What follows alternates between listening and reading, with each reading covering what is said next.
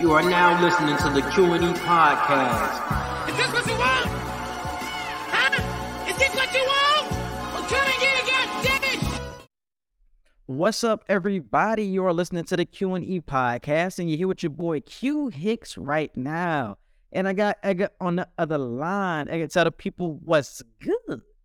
What's up, everybody? Welcome to another episode of the Q and E podcast. We got a lot coming for y'all this week, man. The NFL is almost done. We are approaching wild card weekend. We got some of the biggest matchups in the NFL. Some teams we never thought we'd see in this position right now, including my Buccaneers. But we'll get into all that and uh, what we got to look forward to with the playoffs. And we got a whole lot more for y'all. Yes, sir. If this is your first time listening to the Q and E podcast, we do have five segments. We have our sports segment, Two Wild Wednesday, social media wants to know, entertainment and current events, and past the ox. So definitely stick with us throughout this whole entire episode. And if you're interested in sports betting, definitely go to bovadasportsbook.com for all of your betting needs. We're going to start off with the college uh, national championship. Just to get that out of the way, it was a blowout. We all know that. But just give our reactions and how do we feel about Kirby Smart at this point in time after winning back-to-back champions, uh, after winning back-to-back championships that hasn't been done since 10 years ago, I think. I think when uh, Alabama won back-to-back in 2011, 2012, 2013. yeah, so that was last time like around 10 years ago. So Edgar, what was your reaction to the game? I know you were somebody who said the game was going to be close, and that was the biggest blowout we've ever seen in a championship game or even a playoff game. I was very disappointed in TCU though, and I was disappointed in the sense of Sonny Dykes was even disappointed because he told them at halftime. He came out and spoke to the halftime reporters, and he was telling them, "Um, look, y'all are playing."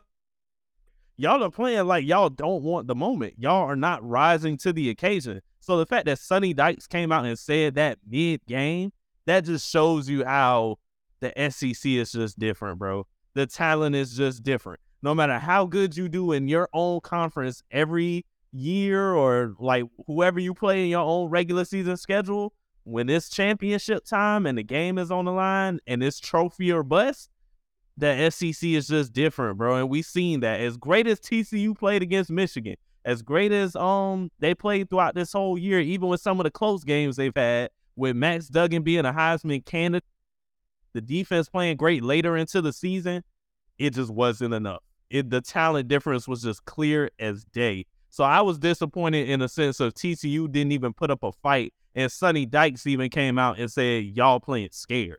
That that just shot the hell out of me. But congrats to Georgia. They shut everybody the hell up and said, look, we were the number one team all season for a reason, and we were quiet as hell, but we showed y'all we still the best team in the nation. So congrats to Georgia, but I'm disappointed as hell with TCU. But still, congrats to TCU though, because even with the the, the last game showing, still getting to that point is a, a championship in, and by- in and by itself. Because nobody in their right mind predicted TCU to get this far. Yeah. So still, congratulations for them for that season. But yeah, that last game was atrocious. I'm a, I'm a be I'm gonna be real with y'all, bro. I knew it was gonna be a blowout beforehand. I really did. But because look, I went to see Megan at 6:45 when the game came on because I was out of town. So it was 6:45. The game ended up coming on like 6:45, 7 o'clock. I said, "Damn, should I watch the championship game or should I go see Megan?" I said, "Fuck it, I'm gonna go see Megan." I felt like the game was gonna be a blowout. I was like, "I'm not even gonna waste my time going to watch that game because I already felt like it was gonna be a blowout." I went to go see Megan. When I walked out, it was halftime, bro, and it was 35 to 7. I said, I made the right fucking decision. I'm, mad I didn't step through a goddamn half of a thumping like that, bro. I would have been mad if it came out, if I would have came out of the uh, movie, it was 35, 35. Like, damn, I don't miss some shit. I walked that it was 35 7. I was like, that's probably the best decision I've ever made in my life. I wasted my time watching that shit, but yeah, that, that game, after watching the highlights and watching rewatching the game, it was just embarrassing on TCU part. They couldn't get anything going. It was that one possession when it was 10 to 0. TCU ended up scoring, and nothing else happened after that. I mean, they had a couple of big throws on that one drive, on that one scoring drive, and after that, they couldn't get any big plays. A lot of TCU's production this year came off big plays, not really off of uh long sustaining drives, and I think that was something that really hurt them. They couldn't get the big plays on uh on Georgia, and that bit them in the ass. You know what I'm saying? Like you said, eh, we can talk about the SEC being different because it is, but it was just certain things that TCU was not prepared for. And I think one thing about TCU, they were kind of smelling themselves after beating Michigan the way they did was like, oh, we can really play with the big boys. But it's like they didn't realize it's another level past the Big Ten.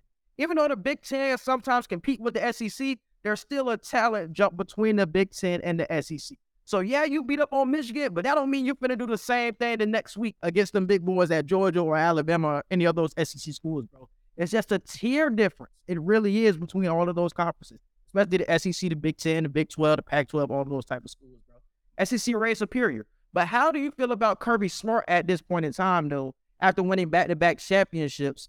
And that was the big talk of the town of if he's on the same level as Nick Saban right now. Yeah, he, he's definitely on the same level at this point. And this is one of those situations where the student has surpassed the master. And we, and we see that whether it's players or coaches, no matter what the era is, like Bama had a great era, but it's just Georgia's time right now. And and that's not to say Alabama can't be competitive next year. Hell, Alabama can win next year. But we are in a moment in college football right now where Alabama ain't the team everybody headhunting every and um all the time anymore, bro. It's Georgia now. Like especially with how Kirby Smart came out before the season even started. And I told you last week, he came out in that press conference before the season started. He said, "We will not be hunted at the University of Georgia." Period. Point blank. And he said after the game was over, we got a motto here at this on uh, at this program. We eat off the floor we savages here. Like we eat with our hands off the floor and we we ain't pretty about it. Like and he's letting it be known it's our time. So I, I totally applaud Kirby Smart. He's he's learned a lot from Nick Saban clearly because now he has he got the blueprint and he's the one laying the blueprint now for whoever the next person is gonna be after him to reign in college football. But I think it's Georgia's time right now. And to touch on the point that you made about beating Big Ten teams and then just seeing how you still got to go another level to play the SEC, regardless of who the team is. If you ever noticed with Big Ten teams, it's never really the full team. It's two to three players, whether it's offense or defense, that just shift the momentum during drives for the team. With Georgia, you can literally say, although Stetson Bennett played great, even though you can point out one to two defensive linemen, the entire unit of offense and defense as a collective was just all around better than TCU. Outside of Max Duggan, who the hell are you saying for real on TCU? On Ohio State? They got some boys now. They still got some boys. Well, I'm saying to to the level of of Georgia for real. Who are we saying for real? With Ohio State, C.J. Stroud and Marvin Harrison Jr. No, nobody. Um, what's call it? Nobody's gonna sit here and say, yeah, everybody on Georgia is clearly better than those two. No, you can make an argument those two players are better than several players on Georgia's team. As to where with TCU, it's like, yeah, you can name some dogs on that team, but are they really stacking up against Georgia's players? And that that's my point. With other conferences, there are special players on these teams, but when it comes to Alabama and Georgia, you notice it's the entire team on top of whatever star power they have. I can't I can't fully agree with you on that one, bro. Because you can t- you can bring up the Big Ten schools, and I still think not this year, but in past years they have had collective units where it was like, oh yeah, that unit is great. Like I've I've known some Ohio State defenses where the D line, the linebackers, and they're they're a DBU at this point. With the, all of the cornerbacks they always break into the NFL, they always have good secondaries. I feel like they have had good defensive units, not this year, but over the time I think they've had. I think Michigan is isn't somebody who you really know stars on their team, and that's almost well. Michigan year. is another team. Michigan is another team, but they have good units. Like their offensive line, they have the best offensive line in college football. All of their yeah. offensive linemen are going to be in the NFL. So it's like they have the talent.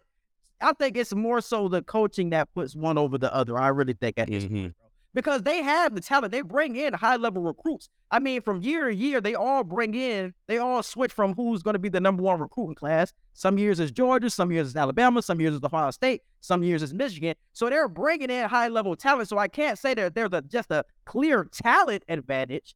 I think it's more so got to do with those coaching people, more of the people coaching. Because Nick Saban is elite, one of the greatest that we've ever seen. And Kirby Smart learned from Nick Saban, and we're starting to see him come into his own as a great coach. And I think that's the difference that we're seeing. Ryan Day is still trying to find his footing, even though he has a championship. He's more so still trying to find his footing at Ohio State consistently when we talk about winning college football playoff type of games. And even though Jim Harbaugh has had a good two seasons, we still haven't seen consistent success in the playoffs. So that's the difference. The coaching is. I can't say the talent is and it's stars on this team and it's not stars on this team and this unit is better than the other. They all have elite talent, but these some coaches are bringing out more out of their players than the other coaches like Ryan Day and Jim Harbaugh at this point. I think that's Mhm. what we're seeing right now. Because what we see him do, Sonny Dykes do at TCU, bringing that level of talent who does not have the elite recruits and putting them up against Michigan, Ohio State, and they were they were in the same realm as that. That's why I said the fact that they got there with the level of talent that they had is crazy. That's why we see the same four teams every year because these other teams just cannot compete. So the fact that they beat somebody like Michigan, who brings in the top high level recruits every year, shows you how good Sonny Dykes is as a coach and why he will continue to be successful, even though they're going to have uh, the stars leaving like Duggan and Johnston and stuff like that. He's a great coach. He just had a bad showing, and the team had a bad showing. But I think that's what we're seeing in the college football playoff the difference between coaches.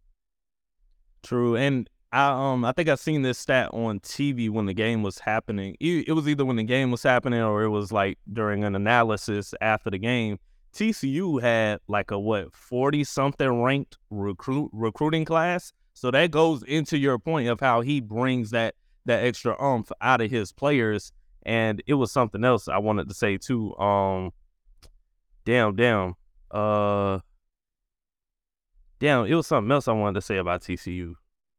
Oh, do you think uh they'll have a chance to find recruits um for this off season and be back in the top ten, or you think it'll be a fall off? I don't. I ain't gonna sit here and say they'll be playoff bound again, but do you think they'll at least be I top think- ten ranked? I think this was a special group for TCU. This was like a team. This was like a run of destiny type of team. Like, damn, y'all were the team that the people's champ type of team.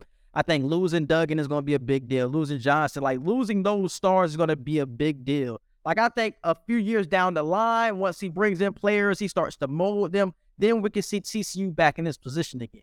But I don't think the year or a year or two uh, after this, we're going to see them back. It's going to be a drop off because they won a lot of uh, games this year because of the special talent, NFL talent that they have on that team, like Duggan. Their secondary is going to have NFL players on it. Johnston is a first round pick type of wide receiver. That was the reason they won those games. So you're losing that. You're not just going to be right back in this position when you got to Right. regroup from all that talent. Like I said, maybe when he molds it again in three to four years, but it's not going. He's not going to be back. So And I had tweeted this. This is why we don't want 12 teams, bro, for the college football playoff, bro. We this is why we don't. And me and Quincy have said it before. We're gonna get a lot of games like this. I know it'll be a lot of money brought in. I know it'll help people like us who get to talk about more games and it'll be more exciting, I guess, quote unquote.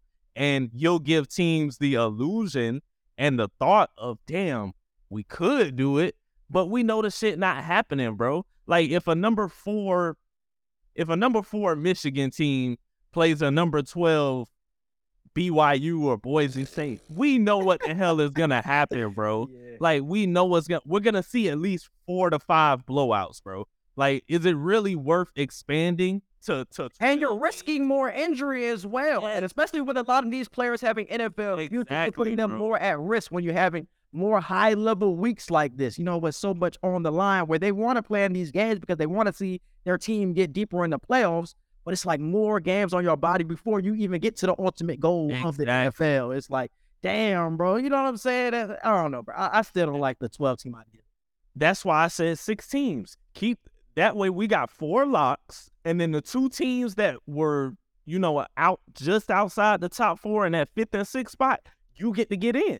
You get that um first week, like a quote unquote wild card weekend or whatever, and the two top um the top one and two teams they get a bye week. I think six teams is the perfect thing because that way you still you do give some type of hope of like okay, it's not just four teams anymore, it's six. So we can have a strong enough case to at least be the fifth and sixth team. And then the first um one and two seeds, they're like, okay, cool, we in. We get a bye week. We get the rest. We don't have to play every single week. But if you're the fifth or sixth seed, yeah, you got to do that wild card weekend, and then you got to play one more time, and then you get the championship if you really want to prove yourself, as opposed to paying three to four damn rounds to get the damn trophy. But one thing about the the new college football playoff. And I think we've seen it a couple of weeks ago when Tulane ended up playing against USC. That was a high level matchup. Everybody favored USC to just blow out Tulane. And Tulane came into that game hella motivated and they thumped them boys. And I mean, everybody from USC was playing. I think they were missing their wide receiver, uh, Addison. But everybody from USC was playing. Caleb Williams was there. They were all playing at a high level, but y'all lost to Tulane. So that's what I think the college football or NCAA wants to see more. Those underdog teams like Tulane, Cincinnati, that nobody was thinking about, overcome and have that game against USC or LSU where it's like, damn, the shock of the century. Nobody would have thought it would have came on. But how many of those really gonna happen? But that's what I'm saying. They're not they're not hoping for multiple to happen. They're just hoping on that one. Because that one, in their opinion, will make all of this shit worth. That's what the NCAA is looking for. If somebody like a number five USC loses to a 12th ranked Tulane, it's like, damn, now you're shaking up the whole college football playoff bracket. That's what the NCAA wants. They don't give a damn what happens to the other teams in that first round matchup. But if they get an upset like Tulane versus USC, it was all worth it to them. And that's where the more money comes in because now it starts to give a NCAA tournament type of feel because who would have predicted this type of upset? But like I said, not all of them have to be like that. Not all of them are going to be like that. But that's what the NCAA is banking on with this new format that we can get more games like that. You know what I'm saying? And that's why I think they got. I think it's a rule in place when it comes to the to this new expanded college football playoff that it's going to be all conference champions. So all conference champions from the SEC, Pac-12, Big Ten, like all of those conference championships are already like automatically going to be in. I think so a those Power Five be the team- locks. those are going to be the uh-huh. locks. Then they're going to have six at-large teams. So I think they're even going to have a lot for a, a, a mid-major team. Like if a mid-major team wins, like the the power uh, group of five championship, you're a lock to be in. So I think those are the locks. I think the seeding could change. It doesn't mean you're going to have a top six seed, but you're in the college football playoff, and then you're going to have some six out, uh, at-large teams as well. So it gives everybody a chance. So you can be a top 12 team, but not get into the college football playoff because you didn't win your conference or you're not one of the best out lar- at large teams. You know what I'm saying? So it's still a lot that goes into it that I think we have to see first. I'm not somebody who's a proponent of this new 12 team playoff, but I think the NCAA is looking for that one big upset that hopefully they can get every year, like a USC versus Tulane, like a Boise State versus Oklahoma circa 2008, where that was one of the biggest upsets in college football history. They want to bank on that and make it have more at stake, like a, a, a football playoff chance. You know what I'm saying? College football playoff uh, thing at stake. Yeah, all for the love of money for the answer. Oh, that's all. That's really all it is, bro. That's really I I totally understand it. We we just against it. yeah, for sure. All right, and moving on to the NFL playoff preview. So we got some uh had some good games this past week. Lions versus the Packers. That was a good game. Uh the Lions ended up beating them, knocking the Packers out of the playoffs. But the Lions did not make it. I think the Lions ended up helping out the Seahawks. The Seahawks Yep. did it to 7 And I think we had a win and you're in type of game in the AFC as well. Or it was the Tennessee and Jaguars game. Yeah. That was exciting into the end. And shout out to Rayshawn Jenkins from the 727, our hometown. He came through at the end with the scoop and score with a touchdown, or he came through with the set. And then they ended up scoring a touchdown on that for the game winning touchdown. So shout out to him. And the Jaguars ended up sealing their fate. So we're going to go through all of the playoff matchups. So we're going to start off with the first game. We're going to start off in chronological order from Saturday going all the way until Monday night football with the Cowboys versus the Bucks. All right, so starting off with the 49ers versus Seahawks. Who you got and why? Uh, I got the 49ers. Uh, shout out to Geno Smith. That's definitely comeback player of the year in my opinion. Uh, the Seahawks definitely overachieved this season, especially making it into the playoffs by beating the Rams and getting help from the Lions, like Quincy said.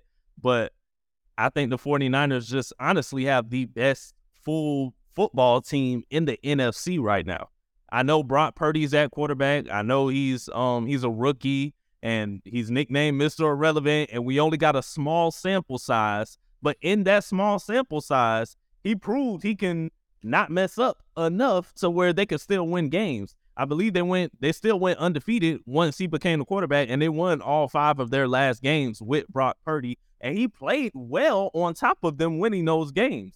So I think playing a team like the Seahawks, it, it shouldn't be too hard. I don't see the Seahawks ha- um having enough talent uh, to one protect Geno Smith from that amazing 49er defense or stopping that elite unit with a healthy Deebo Samuel um, from scoring the ball. So I got the 49ers. I think Brock Purdy plays pretty well and, and they go to the next round.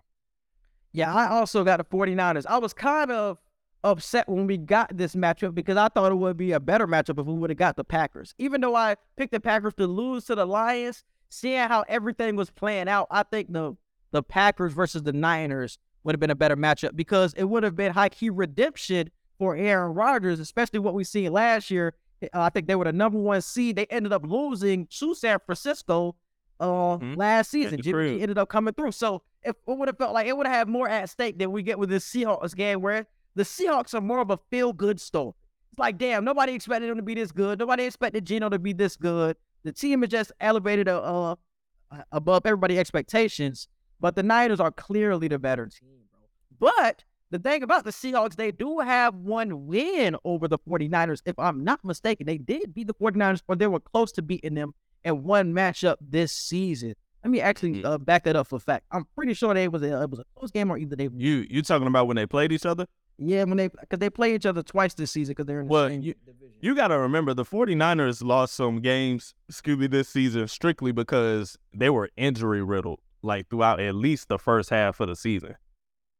So if they did lose to the Seahawks, I'm pretty sure it was because multiple people weren't playing.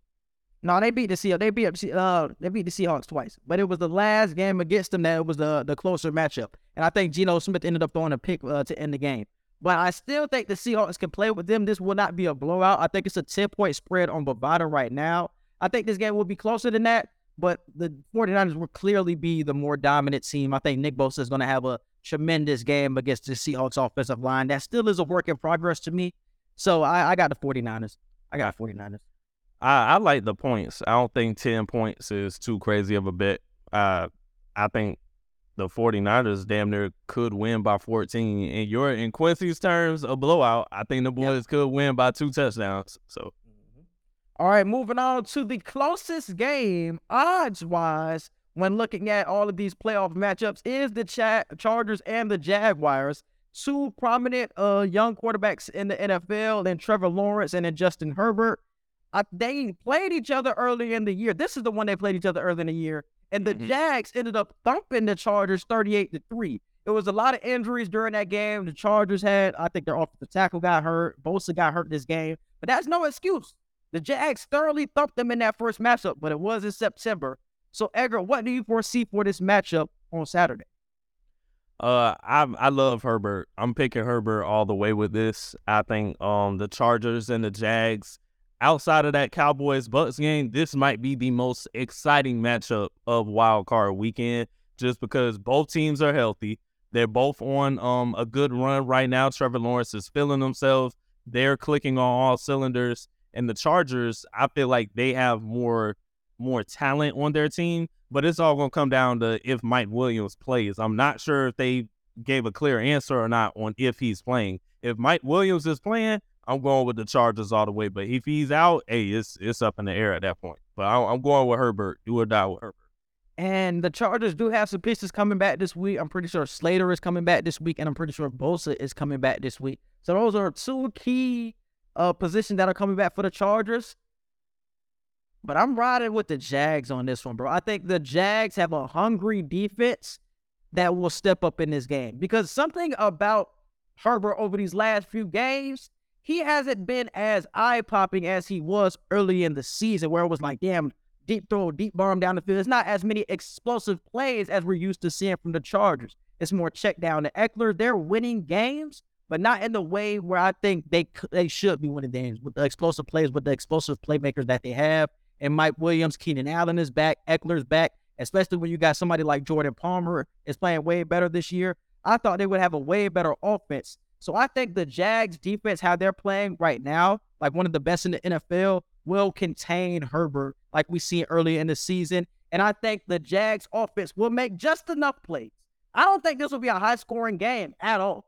I think this is a 14 10, 17 14 type of matchup but I think the Jags get the edge over the Chargers in this one.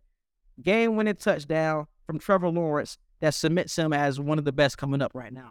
So I got the Jags. I got the Jags in this one. And it's it's funny because all of the Jags last few games have been like these nail biting type of performances where it's like, damn. You know what I'm saying? They looked impressive for a stretch. And then toward the end of the season, it's like it's been a lot of close matchups. Obviously, it culminated with that Tennessee game where they should have handled Tennessee, but especially with a third straight quarterback for Tennessee. But it was a close matchup, uh, playoff spot on the line. But I think we really see how good that running game is. I think ETN also has a big game, bro. What's the what's the spread on that game? What is the spread? The spread is two, minus two, and the Chargers favor. True, true. Yeah, so if you're betting on it, you're probably going minus two either way. But I, yeah, I would- I would definitely go with the with the Jags, bro. Moving on, we got the Dolphins versus the Bills. Now this is gonna be a blowout. I don't even need time to sit here and talk about it. Tua not playing, Teddy not playing. Uh, Skylar Thompson, I believe, is the quarterback that will be playing for the Dolphins. Dolphins, y'all had a great season. Y'all had a lot of humps y'all had to get over injury wise, and y'all got a lot of stuff to talk about when it comes to Tua and his career with y'all. But hey, ju- just hats off to a good season. The Bills are finna thump the Dolphins. It's Nah. not finna be. no, It's no bull, finna be no bull though. It's it's really gonna be a thumping for sure. It's really gonna be a thump. This is gonna be the most one-sided wild card game. of the whole Yeah, bro. It, it it really is though. It really is. I was hoping that at least Teddy Bridgewater could play that we could have more of a fighting chance, but His thumb still messed up. yeah, his thumb still messed up. You know what I'm saying? So we got Skylar Thompson. Uh, yeah, I think this is a blowout for sure, bro. But like I told you, the Dolphins fans still shouldn't be upset about this season. The expectation was like a playoff spot or just to be around this spot. I think your future is Mhm. still bright. Obviously, Tua having his concussions obviously is unfortunate, but I still think the future is bright for this Dolphins team. But yeah, the Bills in Buffalo as well. Yeah, this should be a thumper. Mm-hmm. Moving on, we got the Giants and the Vikings. Now this is the one game where I feel like we really gonna get an upset. I know Quincy said he feel like the Seahawks got a chance, but I feel like the Giants got a chance, bro. Y'all know me. I've been on the Vikings all season, damn to the last couple of seasons. But they've been showing me signs where I can't be 100% confident no more, bro. I'm going to pick the Vikings to win, but this is the game that's on upset alert. I feel like the Giants are an upset team that should be favored. I've been hearing a lot of people saying the Giants have the best chance to win this game. But I'm going I'm to keep my faith in Captain Kirk and Jay Jettis, Justin Jefferson, and the rest of them boys. I think the Vikings will get it done. But boy, I won't be surprised if um Brian will get the Giants to the next round. because they did play on Christmas Eve and it was a three point game. I'm pretty Yeah. sure that was a was that a comeback for Minnesota? I'm pretty sure the Giants was. I think it could have hit it on a field goal. I think. Yeah, so that was a back and forth game. So I think it's going to be a similarly played game. To be honest with you, bro, uh, I think this game has to be won on the arm of Daniel Jones, bro. The the front seven for the Vikings it isn't stout, but it's good enough to hold the running game in check. So I don't think Barkley has a big game. I think that secondary for Minnesota can be taken advantage of. We need a big game from Daniel Jones. Last time he played them, he had 330 yards and a touchdown in the pit. We need a similar type of uh, performance, minus the interception, obviously, for this game. We need a lot of yards. And, and this is with no wide receivers. So he has to make it shake really by himself. You know what I'm saying? And make it work and really elevate his wide receiver weapons. But I think it's I think he's capable of doing. So I would pick the Giants on this game, bro. I think the Vikings, obviously, they've been a, a, a controversial team this whole season. Nobody really wants to believe in them, but it's like, damn, they're winning games. So what side do you really lean on? I think they get knocked out first round, bro. And I think that Giants defense is playing at such a high level right now, and nobody's really talking about it, which is so funny because they're a New York team. The Giants are flying so under the radar defensively that I think they hold them. I think it's a similar type of game as what it was on Christmas Eve, like 27 Yeah, 24. for sure. But the game is flipped and the Giants win it. Mm, I ain't mad at that. Mad And the spread for this game is three points. Am I not mistaken? It is a three point spread favoring the Vikings. So yeah, it's definitely supposed to be a close game. Uh, so according to Bovada. Moving on, Sunday night football is Ravens versus the Bengals. Uh, Bengals. This is another game where I think it's it's pretty one sided. The Bengals are fully healthy. Everybody's playing, and no Lamar. Lamar has not practiced this week, y'all, making it his sixth, yeah, his sixth week in a row that he has not practiced. There's no information coming out really on his health status, so we don't know. We don't know if it's because he's really hurt. We don't know if it's just strictly because of contract stuff. But the fact that Lamar Jackson will not be touching the field gives me no confidence that the Raiders can win this game. It might be somewhat close because the Ravens do give the Bengals a tough time regardless because of their defense. But I, I think the Bengals should outright win this game. Oh yeah, this is a blowout. Like I'm not even gonna dive into the discussion on why this is gonna be a close game. They just played last week and it was a thumping. And it's gonna be the same thing again. I don't think this game is close. I think the Ravens defense is their only hope because the offense isn't gonna put up any points. And I'm glad Lamar Jackson isn't coming back. I know that's been a hot topic this week of, oh, is Lamar sitting out because of the contract or is Lamar sitting out because he's still hurt and he wants to be 100%? I don't care what his reason is. I Yeah, I don't. He, I hope he's sitting out because of the contract. They they do not surround this nigga with any weapons, and y'all didn't want to pay that nigga what he wanted. Y'all didn't want to guarantee his money. Why would I come back and play for a team where I have nothing guaranteed if I get hurt in this game or get even more from my previous injury, which is a knee injury? My career could be diminished from this. So I'm not gonna come back, risk my health to win, uh, lose a game. Because even if Lamar was playing, I still think the Bengals win handily. I still think the Bengals Yeah. win. So I, I, I think agree. this is a blowout. I think Lamar Jackson is doing the right thing by sitting out. They this this run for the Raiders or for the Ravens should really make them pay or give Lamar Jackson whatever he wants. I don't give a fuck about his injury. We don't have no injury history for Lamar Jackson. This is his first big time injury. I think they He was should. hurt last year too. He mi- he missed like four or five games last year. He missed four or five games last year. I think so. This, th- yeah, this ain't his first time getting hurt. He missed a few. He didn't miss four or five. We didn't see Tyler Huntley last year, bro. We didn't see Tyler Huntley. Yes, we did.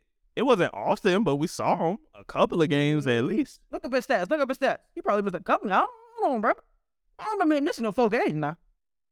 He missed a few games last year. Hold on, I'm looking it up. Yeah, I don't remember missing four games, but I think he still should sit out, bro. If they ain't gonna guarantee his contract, and then you haven't shown me that you want to build around me offensively, we still got these whack ass weapons surrounding me. Come on, man. I ain't coming back to play for this team. I hope his ass get traded. He literally 12 games last season, the same as Man, he missed only played- because of yeah. what? I don't know. I'm assuming injury. it wasn't that. what It really was. Oh, that I don't know. I gotta look up the entry now. My bad. I was looking up the. Cause don't tell me it was his knee again. Um, hold on. You can keep going though. I'll look it up right. Yeah, but yeah, I, like I said, whether Lamar was playing or not playing, I think the Bengals will still win. How they're playing right now, offensively and defensively, the Bengals are just a better team outright, bro. Now I ain't gonna lie.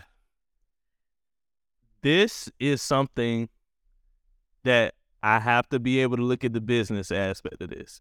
Lamar Jackson missed the final four games of the 2021 season with an ankle injury, and Baltimore lost every one of those games. The Ravens were eight and three before finishing with a six-game skid. So, Lamar Jackson, very Which shows you what? It shows you yes that what? But, but hold on, What does it show you though? he's very valuable to the team. Don't get me wrong, but you got to think from the organization's perspective. Last year, you missed the end of the season basically with your ankle. Mhm. This year, you're missing the rest of the season because of your knee. Lamar Jackson is a great passer. Let's let's not get that confused. He won MVP for a reason. He didn't win that just because of running. He had to do some elite passing to get that. But we know he thrives off of his athleticism. He thrives off of getting out the pocket, making players miss, and making a 10 second play out of what should be a two second play. But I understand if the Ravens are kind of shaky to give him the money because it's like, damn, if we give you all If this, y'all shaky to give up the money, y'all can stick with this trash ass nigga then. They can stick with this trash ass nigga Tyler Huntley if you don't want to pay me. Cause if you ain't gonna give me my fully guaranteed contract, I can get traded, bro. I can bounce from these I players to that team. I'm I'm on the side of Lamar Jackson, but I understand at the same time now that damn, you done missed the end of the season two years in a row, both due to lower body injuries. I feel you. You can't feel run anymore. How are we just gonna give you guaranteed money? Because what if we give you the guaranteed money and you hurt your ankle again, or you hurt your knee and get a PCL tear again next season? You got to think about it, bro. I feel you. But uh, when you have this type of situation, if you don't have a back uh, backup plan in place, like a successor to Lamar Jackson, you can't be asking those type of questions, bro. Because as we see right now, your backup plan is this: Tyler Huntley is your backup plan. You're number two. You trade Lamar Jackson, you ain't getting a, another quarterback unless you trade him for something. If you let him walk out of that door, you're stuck with what you're stuck with, bro. So yeah, they, they can't let him walk out. They would have trade. you can't let him walk out the door. So uh, what you, what the situation they're in right now, if you don't pay him what he wants, I don't care what his injury history is, you gotta pay that man what he wants because we see what y'all gonna be without him. And that is shitty. We said at the beginning of the season when they were eight and three, seven and three, that Lamar Jackson was the main reason for them being in this type of position. And we seen the skid that they went on because they didn't have playing people like Tyler Huntley and uh, I think when Huntley got hurt, they went to somebody else. I don't forgot his name. But they cannot have this situation, bro. Pay that nigga what he wants. I understand the injury history, bro, but this is somebody that is proven. It's proven. I understand we had these questions with Dak. I remember we had these same questions like, damn, should you pay Dak? Should you not? But it's a proven track record with Lamar Jackson, bro. An MVP in this league. He's won playoff games where this man can get it done, bro. You gotta pay that man what he wants. Especially when we see niggas like Kyler Murray, bro. Kyler Murray got an injury history bigger than Lamar's, and we see him get 240. I forgot how much was guaranteed. But you you see that contract by Kyler Murray, and you don't think Lamar worth more than that? It's like, bro, that's when you gotta come on, bro. Come on. But I am gotta think pay that man. I don't think it's the Ravens not thinking he's um not worth that money. I think it's just the fact that they don't want to give if they clearly see the the Cardinals being stupid as hell, giving all this damn money to a quarterback who continuously gets hurt.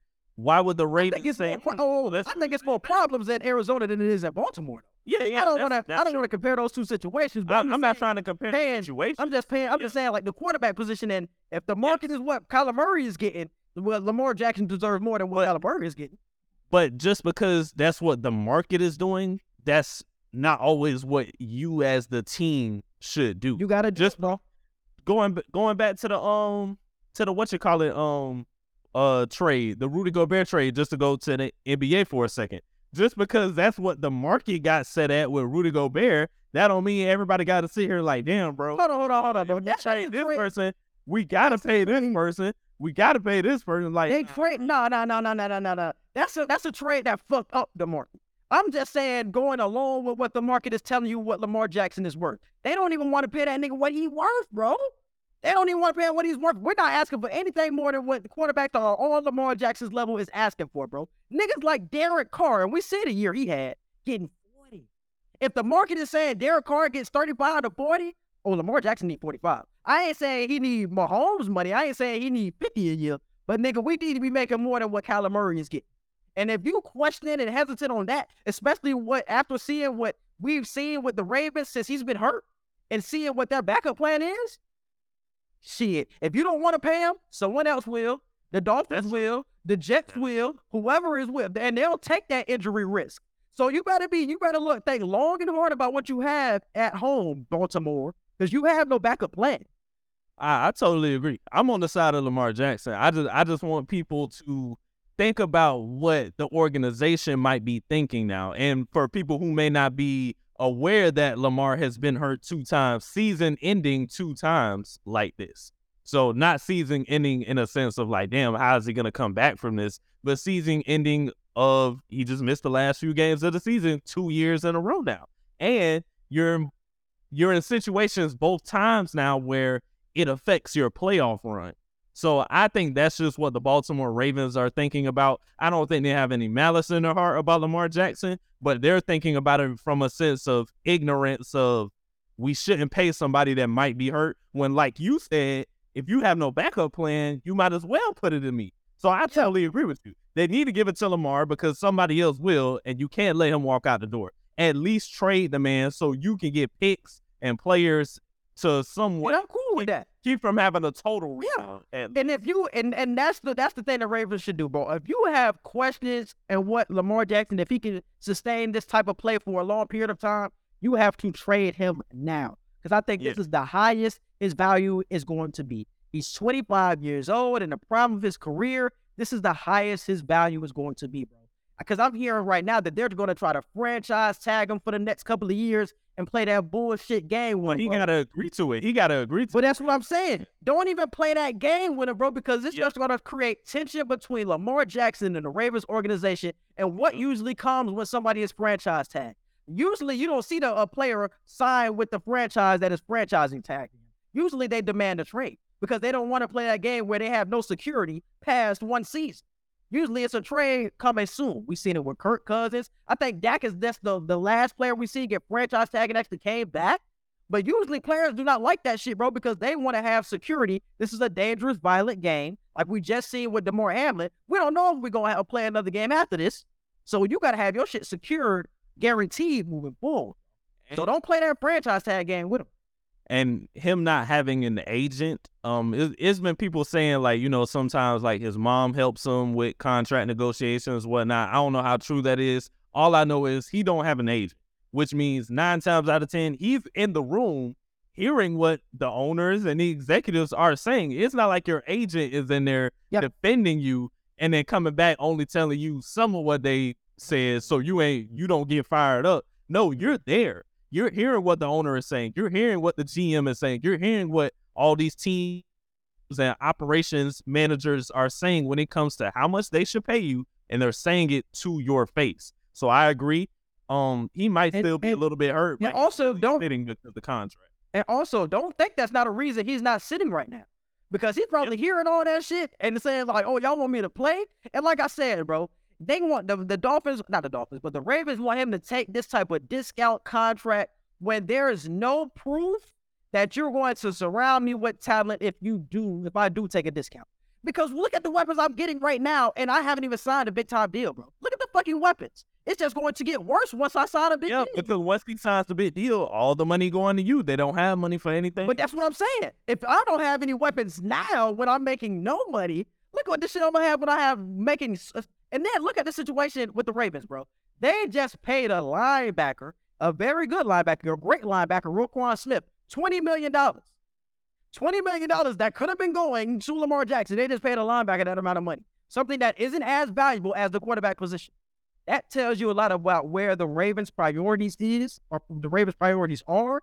And I don't think Lamar Jackson is back next year, bro. I think he, oh, I don't either. I think he, I think he is traded this offseason, bro. Because all what they're doing right now, who they're signing, is telling me that, oh, okay, y'all see the priority in building to the defense instead of adding to Lamar or resigning the more weapons or resigning Lamar in general.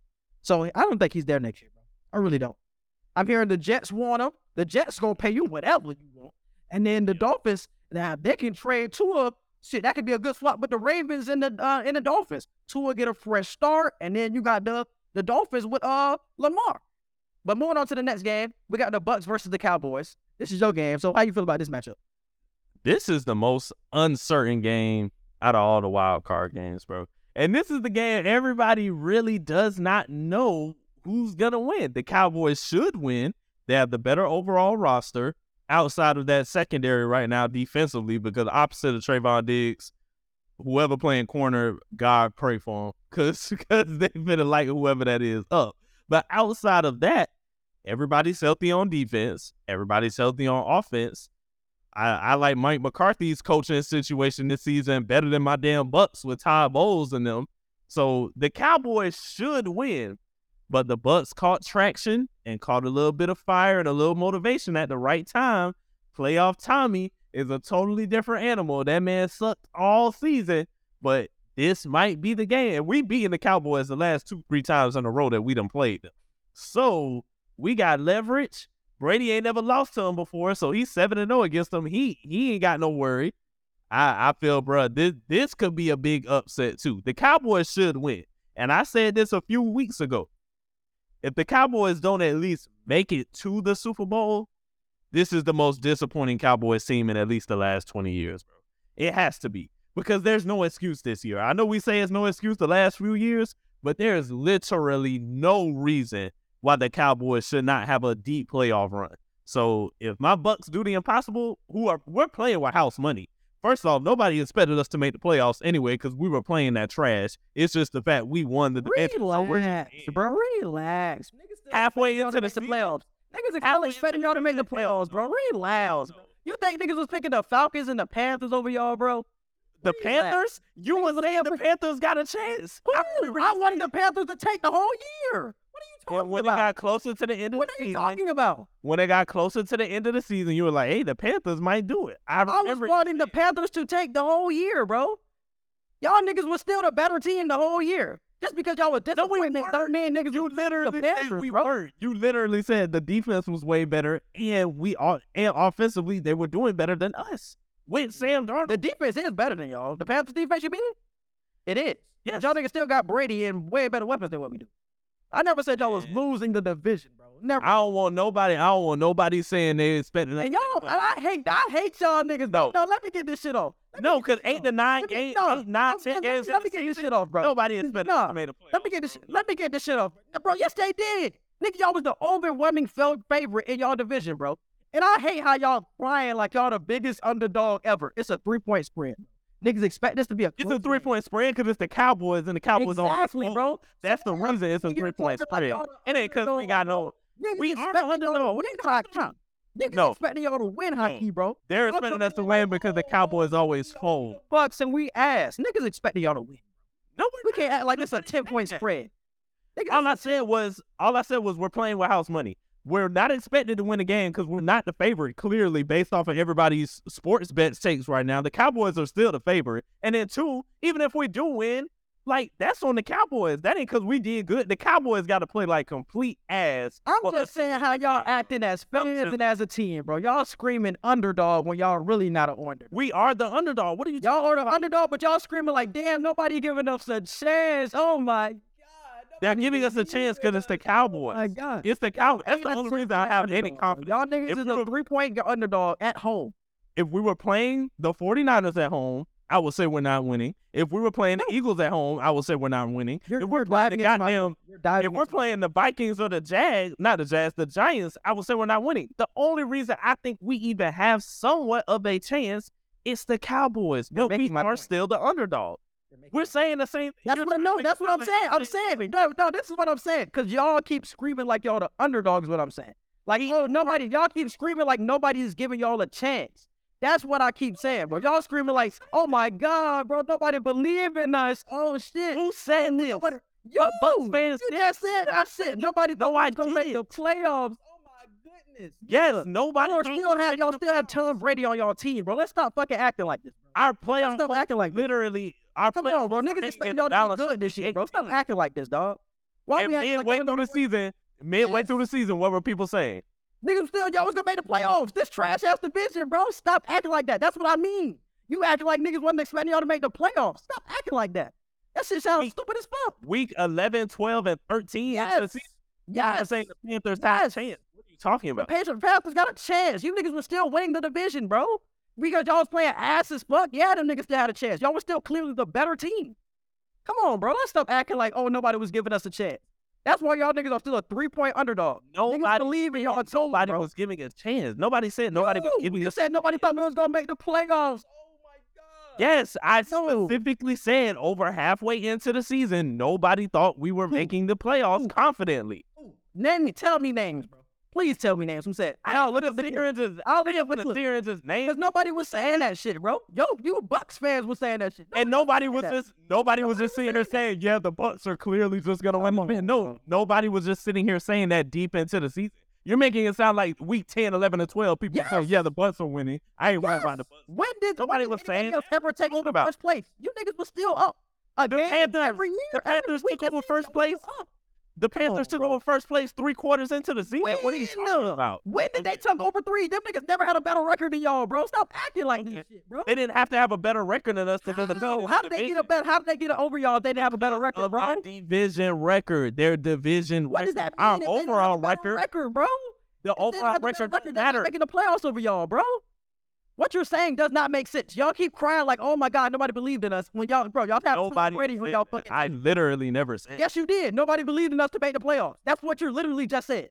I Nobody believed in us. Oh, thought- 12 weeks through the season. No, you're making just sound like I'm sitting here screaming, "Woe is me!" I never said. Yes, all I said was, nobody. all I said was, no, because no, see, you're trying to make it sound. Oh my God! If we beat, oh, if we beat the Cowboys, oh my, oh my God, bro, bro, You're making it sound like. It's Tom You're Brady. making it sound like. Come on, bro. It's I Tom Brady literally versus the never said Cowboys. that. I It's never. Tom Brady versus the Cowboys, bro. 20 minutes later. You keep going back. You keep going back. You keep going back to like the the season. season doesn't matter. You keep going back to the season when that shit does not matter. Are we in the What playoffs or are we in the regular matter. season? Are So the what we saw season doesn't matter. playoffs? Are we in the playoffs or are we in the regular season? The in Seahawks are in the fucking fucking playoffs, and we We're in don't the care playoffs, my nigga. Okay, what the fuck are we arguing about, bro? What the fuck are we arguing about? Because you're putting words in my mouth. I'm not putting anything in your fucking mouth. You keep going back to the regular fucking season, and I'm talking about the playoffs. You niggas came in with championship expectations, and y'all niggas, if y'all niggas losing the first round, it's a disappointment season. Yes, you niggas have fucking Tom Brady on your team, bro. Anything less than greatness is a fucking disappointment. Yes, Did nigga. Tom Brady play It don't matter terrible? what the fuck season? you did during the season, my nigga. It don't matter what the fuck you did. Do you niggas still have a chance to win the Super Bowl? Do you niggas still have a chance Not to win the Super Bowl? we did during the season. Do you have a fucking chance to win the Super Bowl, Edgar Martin? We're yes, in the you playoffs. do. You're in the playoffs. The Seahawks got a chance bro. to win the Super Bowl. Okay, and that don't mean you what the looking for them to win it. Everybody has a fucking chance in the playoffs. Fuck are we talking about, bro? The fuck are we arguing about? How are you gonna say what happened during the regular season doesn't matter? 'Cause when did The regular niggas end up season making shows here? proof of what Did you should happen. Year. Did you make it to the playoffs? Do you niggas have a chance? Yes. Scrape the bottom of the barrel, Quincy and man. Okay. Okay. You made the fucking playoffs though, bro. It's a new fucking season. Stop acting like y'all niggas some hoes and oh my god. We shouldn't have an expectation to beat the damn Cowboys. Y'all should have an expectation to beat them niggas. Y'all playing at home and have similar talent. Come the fuck on, bro. Y'all niggas won as me because of an eight and nine season. Y'all niggas have Nobody said fucking Brady on y'all team at home in the playoffs. Fuck out of here, bro. And that's literally why I said we have a chance. Come on. That's man. Literally-.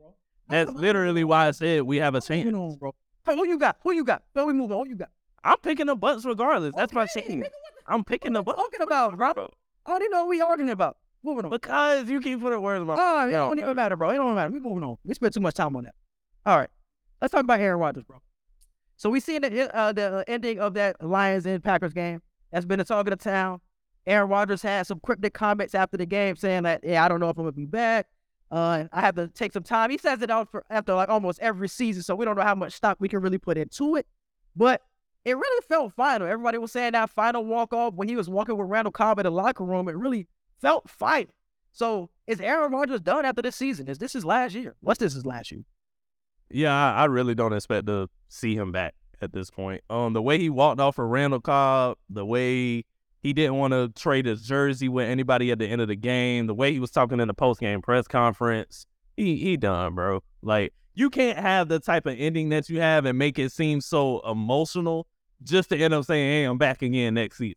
Like I, I feel like just hang it up. Like the division ain't even yours anymore. To be honest, the Lions are gonna be on a full comeback next season the Vikings are showing that hey, they can at least win the division and get to the playoffs consistently. And outside of the Bears, you you you at the bottom. Bears are going to be way better next year too. I'm about to say the Bears got a bunch of picks and a bunch of Mhm. cap space, so they have an opportunity. Hey, they're still the Bears; they can still fuck that shit up, but they have an opportunity to still be better than you. So you can't even sit here as Aaron Rodgers. You can't even sit here and say you can confidently win the division anymore, let alone have a deep playoff run.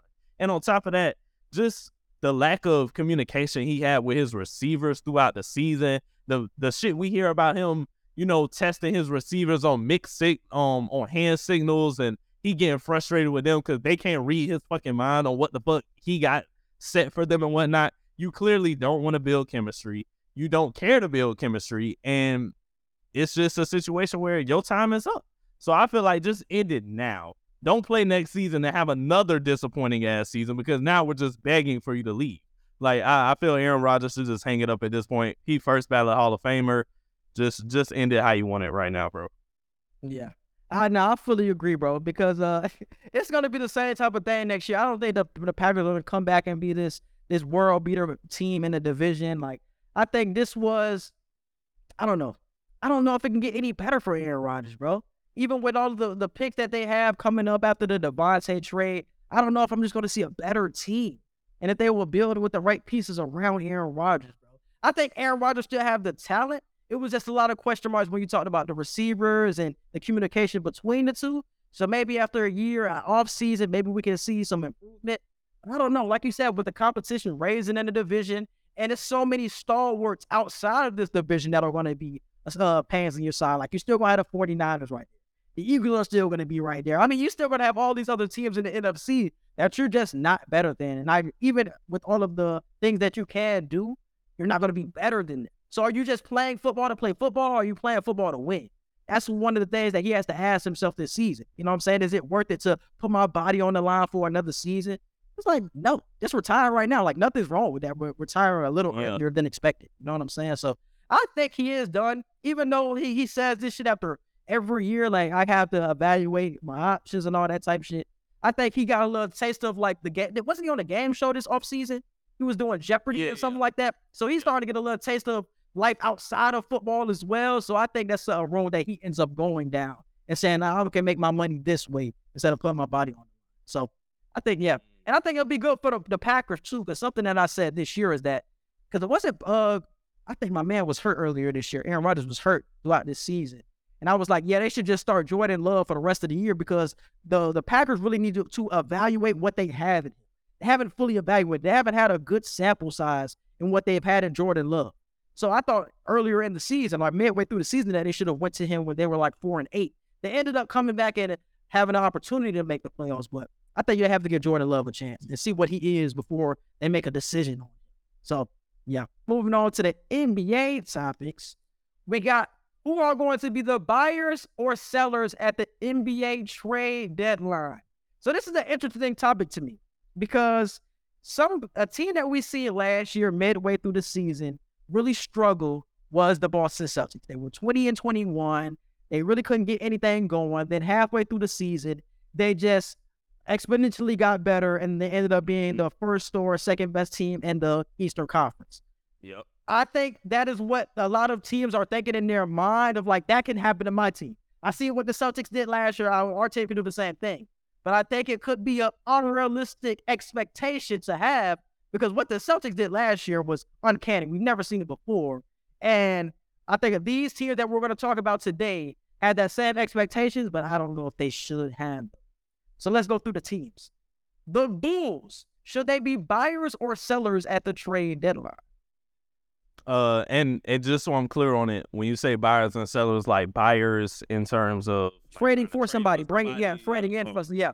Sellers meaning trading off your assets, buyers meaning getting assets. For example, something that the Celtics did last year during the trade deadline, they traded for Derrick White. Derrick White was Right. a key uh, component on getting them to the uh, NBA Finals. And Mm. Also, I forgot to mention it, the NBA trade deadline is February 9th. It's February 9th, so it's a few weeks away. I about to say right around the corner. Yeah, it was right around the corner, right before uh, All Star Weekend. So and we starting to get around that time right now. I think a lot of players just got trade eligible or are going to get trade eligible on January 15th.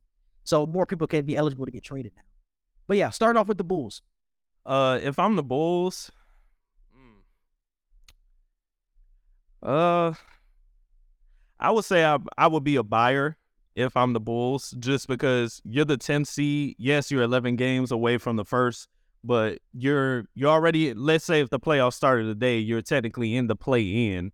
You know, so I feel, uh, it wouldn't make sense to sell any of what you have right now because at that point you're already gonna you're already in some type of rebuild as is. You don't want to be at ground zero at a total rebuild if you're the Bills. I think you want to try and keep um what's called it DeMar DeRozan. Uh hmm. You could sell Zach LaVine. Sound like he don't want to be there. That's what that's what this is what I'm telling you, bro. Because we had this conversation earlier or earlier in the season because we heard that report about LaVine and Demar having that rift, and we don't know if they were gonna blow up. They won a couple of games since then, but it's still like it's still a lot of turmoil looking like it's gonna happen in Chicago. So do you think they should just blow it up, trade LaVine, and just start over from a new, or should they buy into this season and like we could actually make a run? You know what I'm saying in this. I, I think they should buy into it just because you don't have to have championship expectations, but you could at least have an expectation to make the playoffs. You get what I'm saying? So I feel they should be buyers in that sense. Although LaVine and DeMar DeRozan, they have um kind of a rift in their relationship right now. I feel adding um more seasoned players and and better players to the roster to help elevate the production of the team that could help cause a, a ease in the tension between those two players at least for this season. And then after this season, you can figure out what you're gonna do with um Zach LaVine at that point. But if I'm the Chicago Bulls, I'm definitely a buyer right now because I want to at least make the playoffs since I'm already right outside of it. Gotcha. And who would you say they need right now? What would you think will put them over the top and getting them back in the that playoff race? Mm. Who they need? I don't necessarily know who they would need right now. I don't know what name would jump out to me at the moment. I would say, I would say they need another scorer, bro. I, I feel like they need another wing type of player just to um complement DeMar DeRozan. Cause I, I just feel they they need to be a lot better with scoring. And I I'll move forward with the Bills. I think the Bills should be sellers at this point. The Bills are a sticky situation, man, because I think if fully healthy, this team is in a different different position than what they are right now. But not having a true point guard is something I think that is hurting them truly right now. I think Lonzo Ball was a perfect piece in what they got last year, and that's why we seeing them good for so much of that season last year until Lonzo got hurt and then their season kind of went down the drain last year. That they were first in the East for half of the season. Like the Bulls were oh, really Oh, yeah, with the looking like Hornets. somebody. Yeah, the Bulls. I'm talking about the Bulls. No, the Bulls are really looking like somebody halfway Yeah. through the season, and then they really uh, started to stumble when Lonzo got hurt. I think it's time to sell. I mean, you got Caruso on the team. I think contenders want Caruso because even if they make the playoffs, what are you getting out of it? I, I don't know how, how much you're getting out of this Just the to the playoffs. Like a yeah, like a it's like a moral victory, but it's like for Mhm. what? Like as an organization, what would be better for the organization? Would trading for assets that you think can fit better down the line? Is that better? I think that's more so better for the Bulls, and that's what I talked about earlier in the season of like just blow it up. If you could trade DeMar right now, I know LaVine is kind of hard to trade because he just signed that new contract. But if you can get DeMar off the books and just start from scratch with LaVine and just build, I think that's better for this team because I don't know how much they're getting outside of a moral victory from going to the playoffs. I think they can get more from getting assets in this upcoming draft and just building up from the ground up. Because I don't know how much you're getting. Trading Vooch, trading Caruso, all of these teams, all of these players or could be valuable assets to somebody, and they could be somebody that teams would pay a little bit extra to get them. They're not just trading the regular value. So I think the Bulls have a lot of interesting pieces that other teams would want, especially contenders. So I would say sellers. Moving on to the next one, I would say the Hawks. Sellers or buyers at the trade deadline. Mm. Damn, that's another hard one. Uh, Cause we just heard the news with Trae Young about that report about if mm-hmm. Trae Young is going to be demanding a trade anytime soon. Currently, they are ninth in the Eastern Conference, sitting at 19 and 22. they're right above the Bulls. They're mm-hmm. right above the Bulls. So it's the same position where a lot of people had expectations where they were going to be a top five seed. They got Dejounte, they got Trae Young. They still got a lot of young pieces. I would say you got to be a buyer if you're the Hawks. It it makes no sense to blow it all up right now. You spent the last two to three years building what you have right now, and I think it would just be a spit in the face to the fans to just say, "Oh, well, it's time to rebuild. We're gonna just give away two to three big pieces, and we're just gonna start fresh and and go to the draft and hope free agency we land somebody after draft picks." I feel like that's just a spit in the face to the fans of Atlanta. So I feel like you got to be buyers. You got to find a way to to get at least one to two more pieces to make this work as best as possible with Trae Young to make him want to stay. Because if you're Atlanta, if you trade off on Trae Young, you have no face of the franchise anymore at that point, and now you're searching again for that, and you're just an unidentified team at that point. I think you got to keep Trae. You got to keep um at least one to two big name players with them. So I'm buyers if I'm Atlanta. Somebody that we've always heard in the trade talk for the Hawks is John Collins. We've always heard him in the uh, the trade talks, but I still don't think he gets traded. I think it's been three years he's been in the trade talk around the trade deadline time. I still Yeah. don't think he gets traded.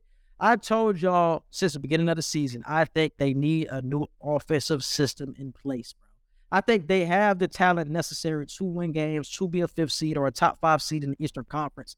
The offensive system that they're running is not going to work the whole trade doing the same thing he did last year when you have a dynamic playmaker like Dejounte, the same old things is not going to work this year, bro. So I I would be buyers. I would be buyers. Or I would just stand pat. But I would just change things offensively, bro.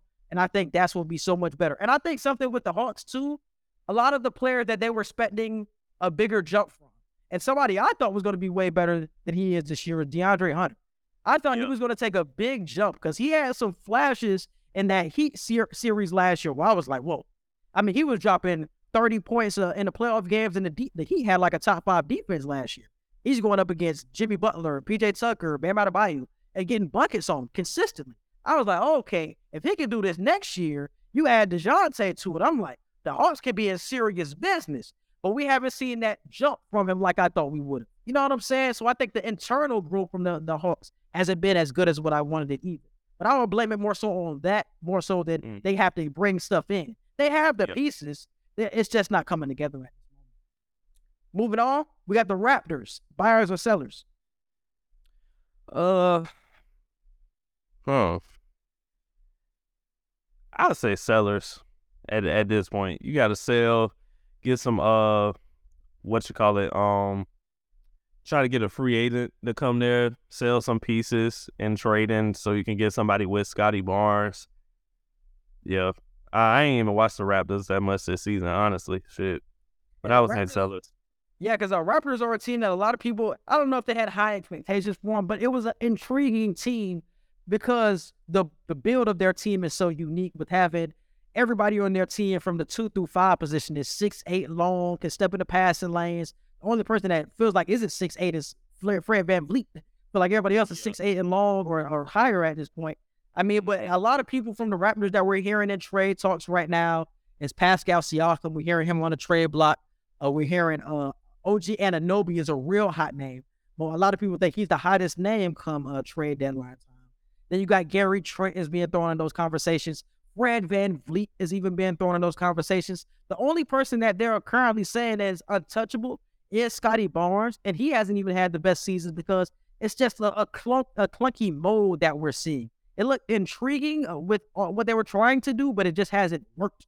So I think they should be sellers. I think trading somebody like OG for a center, they need a center, bro. Having everybody that's six eight, you can't guard somebody like the the bigs of the bigs, like Embiid, who you're gonna have to see in the playoffs. Like they need more size at the center position. If they were a team that could have gotten Rudy Gobert, that's a team that would have been elevated if they get a Rudy Gobert. You know what I'm saying? Not the Timberwolves when you add in with Karl-Anthony Towns. They need a center though. I don't know who else could be on the trade block that they could potentially get. It's not currently popping in my mind, but they need a true center on their team. Now I think they can really elevate them. But like I said, there's a lot of people on the trade block right now. Currently, they're 11th in the Eastern Conference, 18 and 23. They're kind of stuck in no man's land. It's like, should we just tank for a pick or should we actually make a run for the play-in? Yeah, a lot of these teams that we're talking about are in that same type of position of where should we get Yeah. or make the playoffs? the the Raptors, I I wouldn't have any high expectations if I'm even if I'm in the Raptors organization. Like we we don't have a team capable of making any type of playoff run at the moment. I think with the Hawks, there's talent on that team to do something. You get what I'm saying? Like with the Bulls, there's talent. We had questions of why the Bulls weren't doing that good because of the fact they had talent on the team. I think the Raptors are a different situation. I think they're a situation where it's like, yeah, we need more talent to surround with the face of the franchise right now, which is Scottie Barnes. He's not playing that well, but he is the last person we're trying to give up in any type of trade rumor. So the Raptors are in a different seat than these other two teams to where no no need to make the playoffs because if you do, we know what's gonna happen. First round sweep. So Yeah. And I'm I'm very intrigued to see if they trade Pascal and where he gets traded to. Because he's playing at an all-star, all NBA level once again this year. So if he's available for a contender, bro, for the right price, I know the Raptors are a team who really love to uh elevate their their price for a lot of their their players, for their star players. But if they could end up getting if somebody can get Pascal Siakam and I- have him to the team, bro, that would be I will send it to the Knicks. I put Pascal Siakam on the Knicks. Who would I put Pascal on, bro? Damn, I don't even know where I would trade him to. Damn, The Knicks, bro. I'm telling you. they got Drew Randall. They're playing straight though. The Knicks playing good, though, bro. I don't know if I want to fuck it up right now. You want Pascal Siakam or Mitchell Robinson? That's the question. now. You gonna have to trade more than that. You're gonna have to trade trade like, no, no, I know. I'm just saying. But like, um, damn, I ain't gonna lie. I would give up. the Kings. I would give up Mitchell Robinson, Immanuel Quickley, and three picks.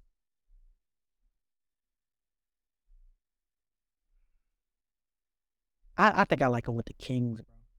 If he can get with the Kings, that would be pretty solid. With what they're doing right now in the offensive system that is in place, I like him with the Kings. You trade Keegan Murray, you just drafted him with a top four pick, so that's value. You trade uh Davion Mitchell, you just drafted him top ten last year. That's two top ten picks that you traded.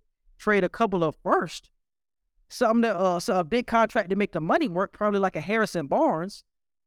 Damn, hit that. The king will work a little bit. The king will work a little bit.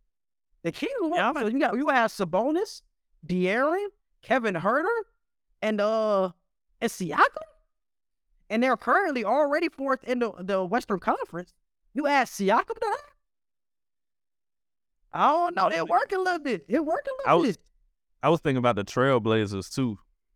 Trailblazers do. They just got Jerami though. You think he gonna fit with Jerami though? Wait, they got who? Jer- oh Jerami yeah, Grant. Jerami Grant. Damn, they Mhm. do got Jerami Grant. Damn. Mm. Yeah, never mind. 'Cause I was somebody- thinking him and Nurkic. I was thinking him and Nurkic. That'd be a Mhm. um, That's some. That's somebody that the, the Trailblazers do need. though. Another scorer. I mean, the Trailblazers still need everything. No, I, I wouldn't trade Nurkic, but I'm saying like if Siakam gets added to that roster and then you can Mm. shit, you have you can have Siakam play the four. Honestly, you can stay Yeah. The Man, he played for. vice versa. So, Mhm. shit. That's why I say that they're just like the Bulls, where they have a lot of interesting pieces that contenders would want. And like I said, OG Anunoby is the hottest name right now. His value, I'm hearing, is through the roof. That's why nobody has traded for him at this second. But a lot of teams want him. I've heard the Heat, I've heard the Knicks, I've heard almost every team wants to get their hand on him because he's playing at like one of the best perimeter defenders in the NBA right now. And he's giving you like 16, 17 a game on the offensive end as well. So a lot of teams want to get their hands on him. So I would, like I said before, I would say sellers. Moving on, I would uh, move on to the Lakers. Lakers buyers or sellers.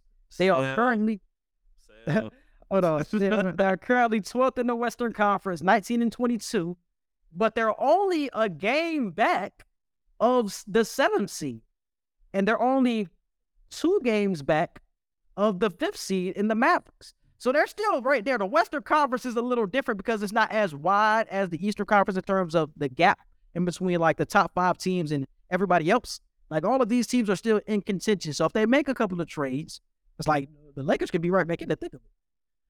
I would say I would still say sell just because of the fact Bron. I think Bron want to get traded. Bron don't want to be a damn Laker no more, bro. Because what he's been saying in a lot of these interviews and press conferences, he doesn't like the fact he's on a losing team right now. I know the gap isn't as um wide to get back into a real playoff, not playoff, but a real like um deep playoff run. But can we count on them to win the games still? Can Anthony Davis still stay healthy when he comes back, which is always 60 40? No. Can Russell on Westbrook, he's been playing well as a six man this year, but even when he gets 20 and 10 and Bron gets 30, 10, and 15, like it's still not enough. If you Even sell the team, other so who are you? Who are you predicting to trade then? Bron. Shit, Bron and eh, Bron or AD or Hey, if, if I'm the Lakers, I would blow this shit up. Honest, Bron want to go to a team where he could win Okay. right now, bro. Okay. Bron, because Bron is like he's at that point now, bro, with Tom Brady.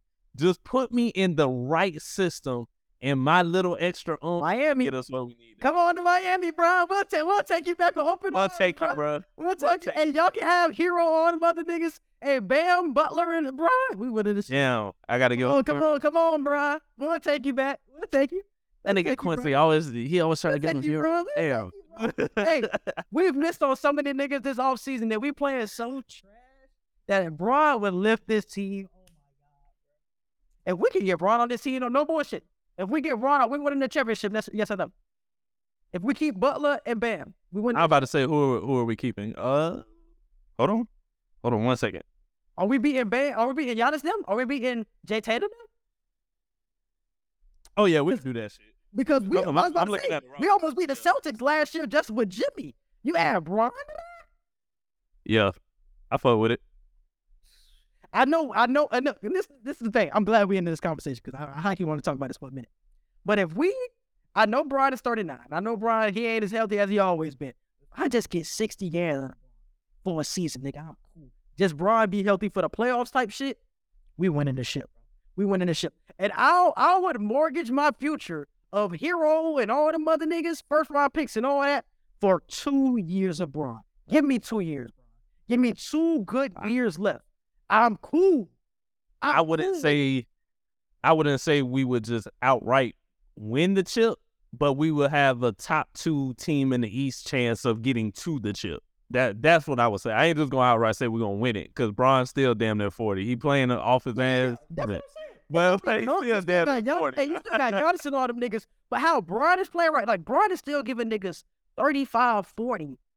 I mean, he's 39 or 30, so how 37? He, he 38. He just turned. He 30, just turned 38. You're right. It's like, bro, if he's still doing this, give me two more years like this, Brian. Like we've seen Brian hurt this year. But I don't even need you to play every game, bro. Just give me 55, 60 games and be healthy for the playoffs. We're good. I'm confident that the Heat with Butler, Bam, and Bron winning it. We winning it. We winning it, bro. That's why I said I would trade Herro. I would trade everything. I would trade my picks. I would trade Nikola Jovic. I would trade every asset I have for two years of LeBron James.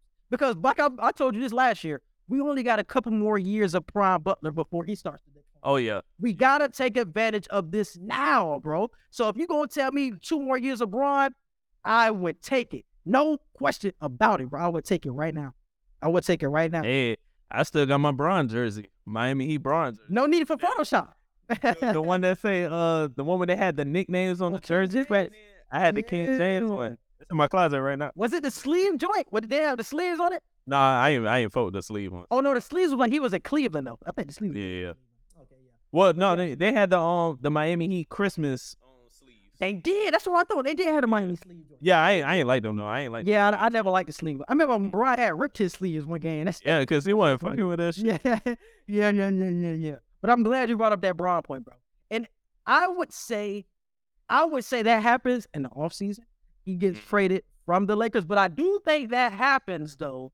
But I think they end up trading Westbrook and their two remaining first round picks for something. Like uh they need Miles Turner and Buddy Hield. I think that would be a big deal if they can get some players like that just to add to the wins because we're seeing them win games against good teams where just one of their stars are playing. Like just Brian is beating good teams. Like just AD was beating good teams.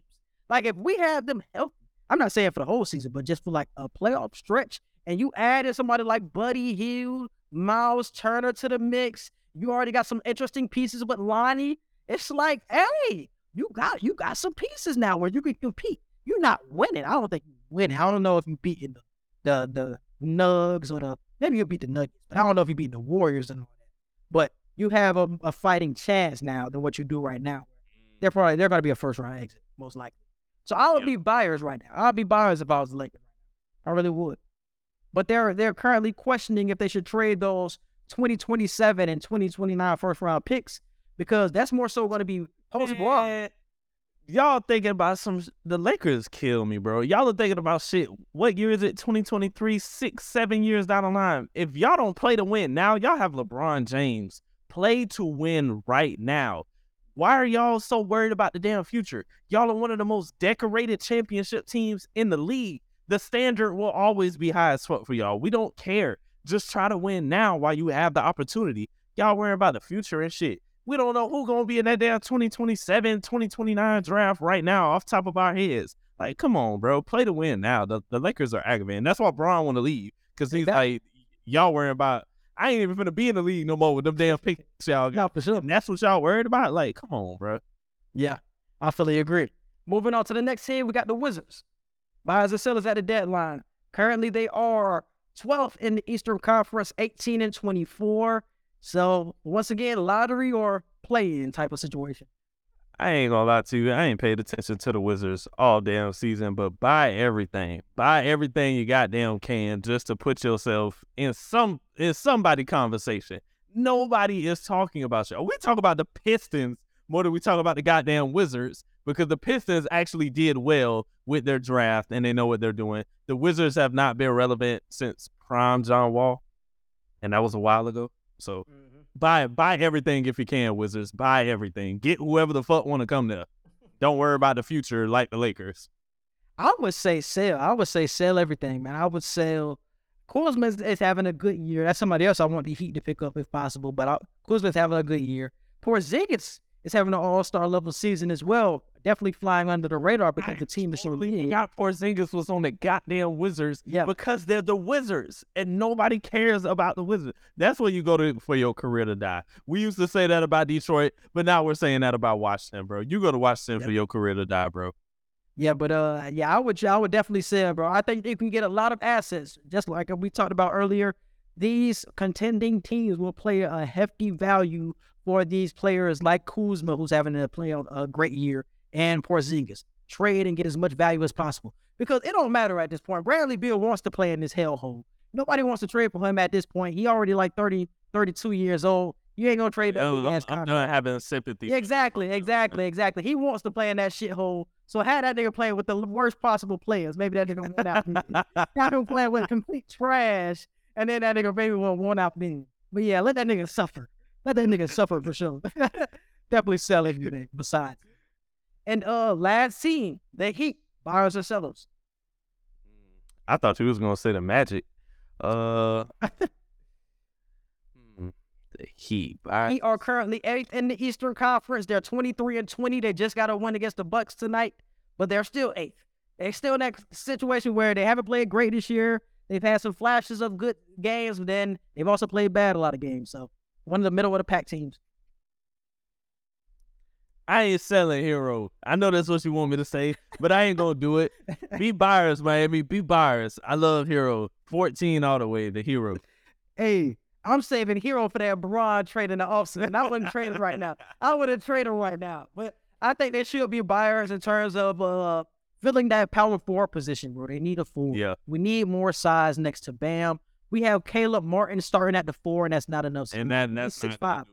That's not enough size, bro. They need somebody like a Kuzma, like a OG Anunoby. You know what I'm saying? Somebody along the lines of that who could fill that position. Because I know PJ Tucker was getting old and he was only six five, but he played like a big, bro. And we are having trouble rebounding and we're having trouble being tough in the paint because we're missing him and his presence is so much. So we need another four right now. So I would say buy to get a four man.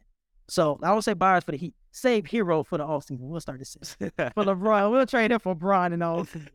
But uh, anything else you want to talk about with the NBA, bro? Before we move on, Uh oh, KD is out for a while. Yep. Uh, I think we talked about that a little bit last what? week.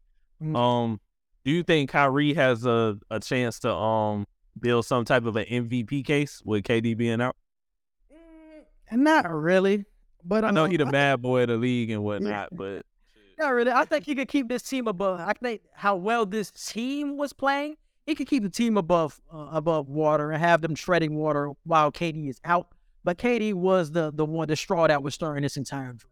So I think no, but he could still have an All Star, All NBA type of season though. true. All right, and moving on to two hour Wednesday, what you got? All right, so I got a few for this week.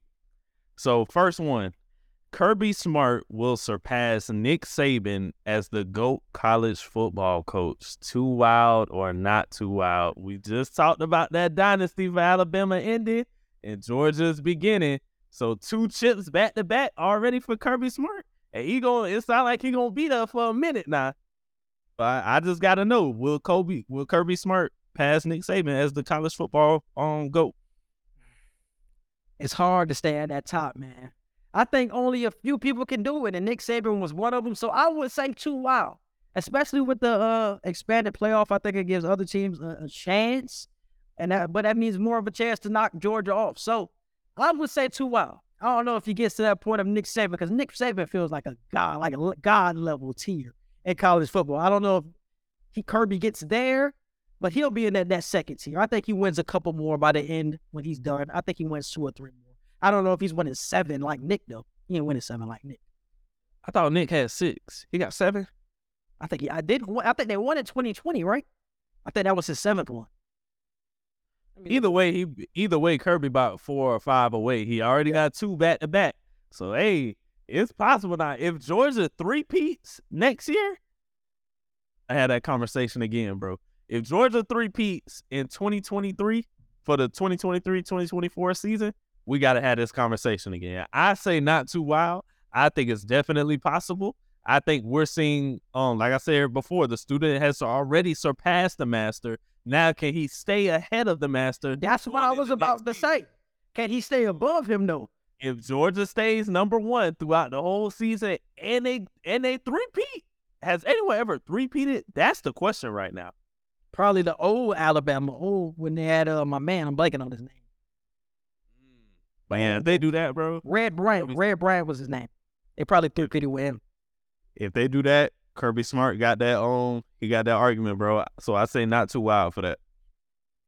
Yeah, I, would- I would say it, it, it honestly feels like the Tom Brady, Patrick Mahomes type of argument where Brady is starting to transition out of the NFL and Mahomes is starting to actually pick it up. Mahomes already has a championship and everybody has that conversation of like Mahomes is going to catch him. But it's like, bro, Brady is so high. It's like it's so hard to catch a nigga like that when he's on God level team. We have to just see it play out. I don't know if he does it, bro. I don't think he does it. And I just looked it up. He does have seven. He won one in um in 2003 with LSU. He won six with Alabama, so he has seven in total. But I don't know if uh, Kirby gets to that point. And I think Alabama is still want to be in the conversation forward. It's not like Alabama's just gonna go away. Alabama's Yeah, still gonna yeah. be right there next They gonna be right there. Georgia every year. Hey, Yeah, and Brian Kelly, he finna try and get LSU Brian back Kelly in the be right there mix. Yep. He wanted to put LSU back on the map. So it's going to be more competition. And then you got to think about the SEC is expanding. We got Texas coming in, Oklahoma's oh. coming in. So more competition in your conference alone is going to be, hey, that's going to be tough, bro. It's just something that we have to continue to monitor. It's too bad my sorry ass Gators ain't gonna be in the conversation. No, we really not. We really not, dude. All right, next. Uh, you got one? no, I ain't going. Oh, okay. Uh, next one. Uh, Tua Tagovailoa's career as a starter is officially over. Too wild or not too wild? Not too wild. Well, what I've been seeing with these backups, they have no backup plan. Speaking of what we were just talking about with Lamar Jackson, Tua is their best option. We just need him to stay healthy. But yeah, I think Tua is still a good quarterback. That quarterback that I've seen for the first 11, 12 games, I think is the quarterback, uh, future quarterback of this team, unless they get Lamar Jackson. So you say two wild? Oh yeah, two out, two out for two out, two wild. What was the question? What was the statement again? Uh, So I ain't tripping. His career as a starter is officially over. Oh yeah, yeah, two out, two out, two out, two two out. Yeah, he's he's going to be the quarterback unless they get uh, uh, what's the name? Get Lamar Jackson or something. I I say not too wild. I don't think it'll happen. I think starter, but I don't think it's too wild to to have the notion of a this man way too injured. Are you what? But what are you saying though? Are you saying because of injury, or are you more so saying because of talent? because of injury, because of the fact he can't stay healthy. Do you really want Tua Tagovailoa to be your starting quarterback confidently? Like, do you confidently want to make him your starter when Yeah. you don't even know if he's gonna survive half of the damn season every season? That's Mm-hmm. a big question mark, bro. I don't know if I could put all my chips on somebody I can't even count to have nine games in the season. That Hey, says a he's still your best option, bro. I know, I know. From a tourist perspective, that's pretty dangerous to come back from three concussions. But he's still your best option. If he wants to come back and play football, he's still a starter in this league. He's a top fifteen, top ten quarterback in this league when healthy. So I think yes, he's a starter.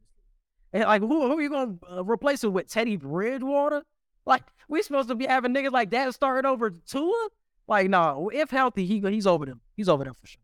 Well, if he gets traded, um, He's traded. He's still going to be uh, the starter in Baltimore or wherever he gets traded to. He's still going to be the starter on those teams. So, like I said, even though I was saying, yeah, I would trade Tua for Lamar, I'm not shitting on Tua. It's just that Lamar is the better quarterback, better Yeah, yeah. for his team. And I still think he's a starter in this league, and I think he's still going to be a good quarterback. Mm. Uh, next one. Whose career has a bigger upside possibility at this moment? Daniel Jones or Derek Carr? It's that question I told you about earlier. I just I want you to really It's, it's, it's Daniel Jones to me. who has more potential for a, a upside in their career. Oh yeah, Derek Carr finna get traded to the the, the the Colts where his career is going to die, and Daniel Jones is gonna thrive with the Giants for the next couple of years. I, I really do. Daniel Jones has shown me a lot. If this season hasn't shown you what he's capable of, I don't think anything else will prove to you that he's he's a starter in the future of the Giants franchise. The fact that he's did this, even though the defense has been good this season, the fact that he's done this with no receivers, bro. Any other any other person who had these type of weapons, like we complain about Lamar all the time not having weapons. He has a Lamar level of weapons on his team. Probably worse because he has no Mark Andrews on his team. He has no. You Yeah. couldn't name me a Giants wide receiver. I Name me can't. one. I Uh, that's what I'm saying.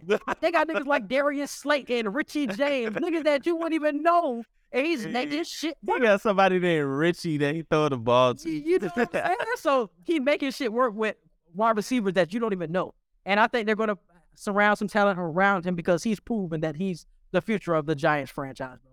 So I would say the Giants for sure, or the I for thought- sure. I thought you would have said Derek Carr. I was like, damn. Derek Carr, Derek Carr done, bro. You think he going to the Colts though? I think he'll go somewhere better than the Colts. Nah, I think his career's gonna die wherever he goes. I think Derek Carr. I love Derek Carr, but I told you, I told you, that that crying shit turned me off from Derek Carr. Though. I'm telling you, when that nigga was crying, hey, I was I was a fan until I seen that shit, bro.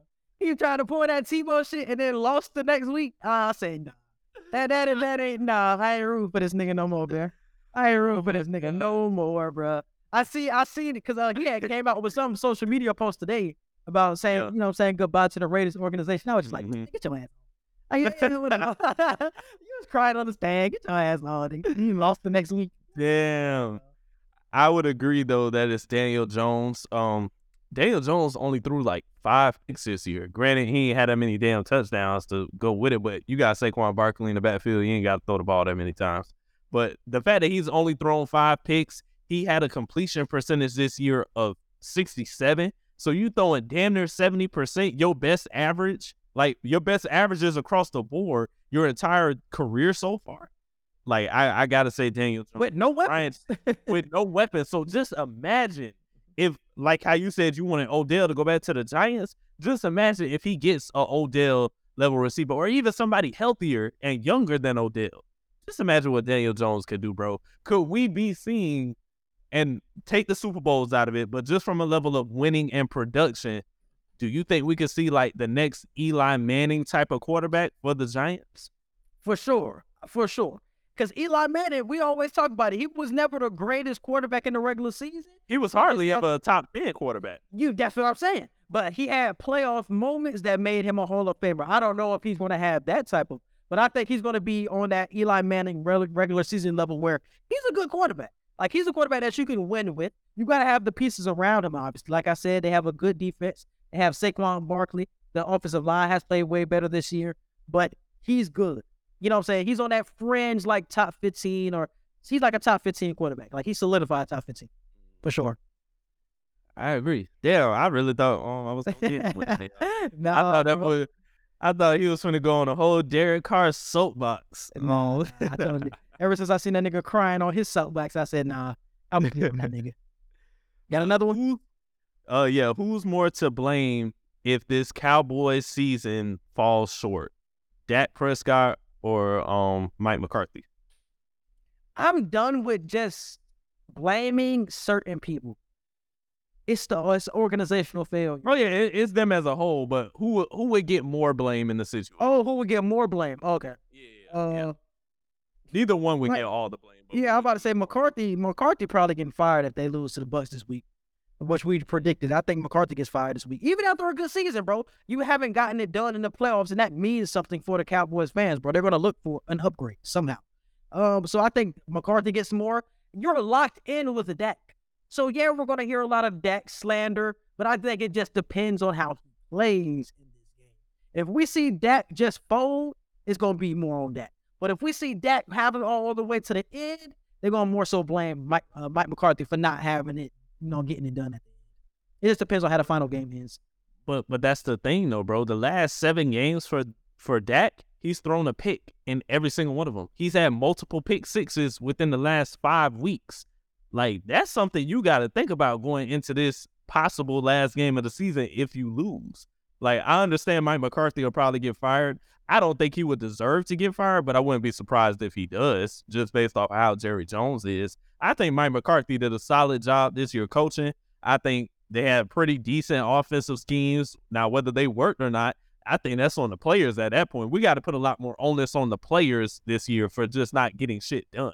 I don't think the play calling was bad and not as bad as last year. I think the defense played um well for at least majority of the season. And this is the first time they've gone back to back 12 and 5, 12 plus win seasons back to back in who knows how damn long. So I think Mike McCarthy has done okay. They do have championship standards, like you said, but he could have Mike McCarthy could have done a lot worse at coaching for him to just lose his job. But I wouldn't be surprised. I was about to say it's the standard that they have, bro. That's why I said I just can't blame one person or uh, the coach because it's organizational, bro. And it's a track record with you guys. It's just not whoa this year you guys forward. It's like year after year, it's the same old story. Come playoff time, y'all boys just fold. That's why the Bucs are only a three point underdog and they play had the season they had because everybody still believes that they have Tom Brady and they still gonna thump y'all that. Like niggas still believe in that shit. So that's why I said you just can't blame one person. Then you got to look at the defense too. How is the defense going to play? We talked about earlier in the season. This is going to be a championship Super Bowl level defense. The defense hasn't been playing that well either. Well, you could talk about just this past week against the Commanders. The Commanders had a third string fucking quarterback, and they blew their ass out twenty six. Sam Howell. You know what I'm saying? So you got to look at everybody. It's just not one person that's folding for the Cowboys usually. It's usually the whole team. so that's why I said, bro, I just can't blame one person. Yeah, you can say it just depends on how they play, obviously, in this last game, but it's an organization. And last one, who has the better chance of making the Western Conference Finals? The Sacramento Kings or the Golden State Warriors?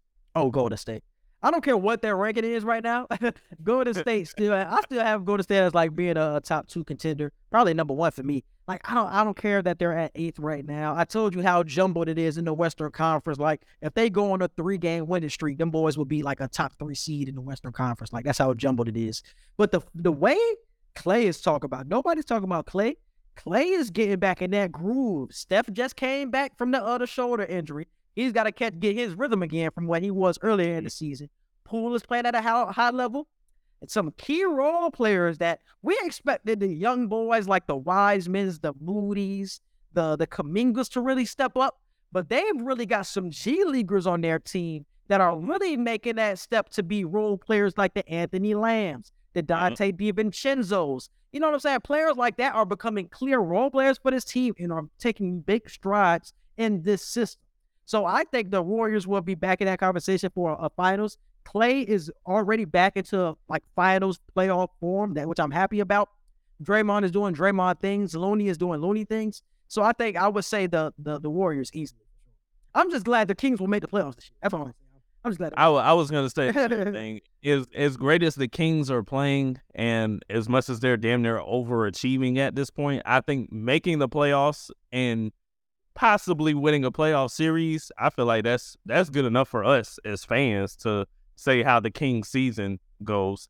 But I think the Warriors, yeah, regardless of what seed they are, if as long as everybody's healthy, I don't give a damn if they're the eighth seed or the ninth or tenth seed in the play in trying to get into the playoffs. As long as the Warriors have a chance, I think they could do. it. So because somebody asked me a question this week, bro. They said, because uh, he had heard the podcast last week, he was like, "Do you truly believe if the Nuggets were to, or if the Nuggets or the Pelicans were to see the Warriors in the playoffs, do you believe those teams will beat the Warriors?" And even though I think those teams are hungrier than the Warriors, I couldn't get myself to fully believe and say yes. I I really couldn't. Like I was, I would still pick the Warriors even over the top teams in the uh, in the Western Conference right now, bro. Even though the Pelicans, even though they're hurt right now, had a great season. Nuggets are uh, great right now, top two seed in the Western Conference. It's still the Warriors. Like they, we have, they have a championship pedigree that I they I just can't look away from and say, yeah, these other teams are going to get it done. All if the, all of their stars are healthy, it's going to be Golden State again. It's going to be Golden State again. It, it's tough to say anybody else when looking at that system in place. All right, moving on to social media wants to know we got what would you do if the casino takes your money?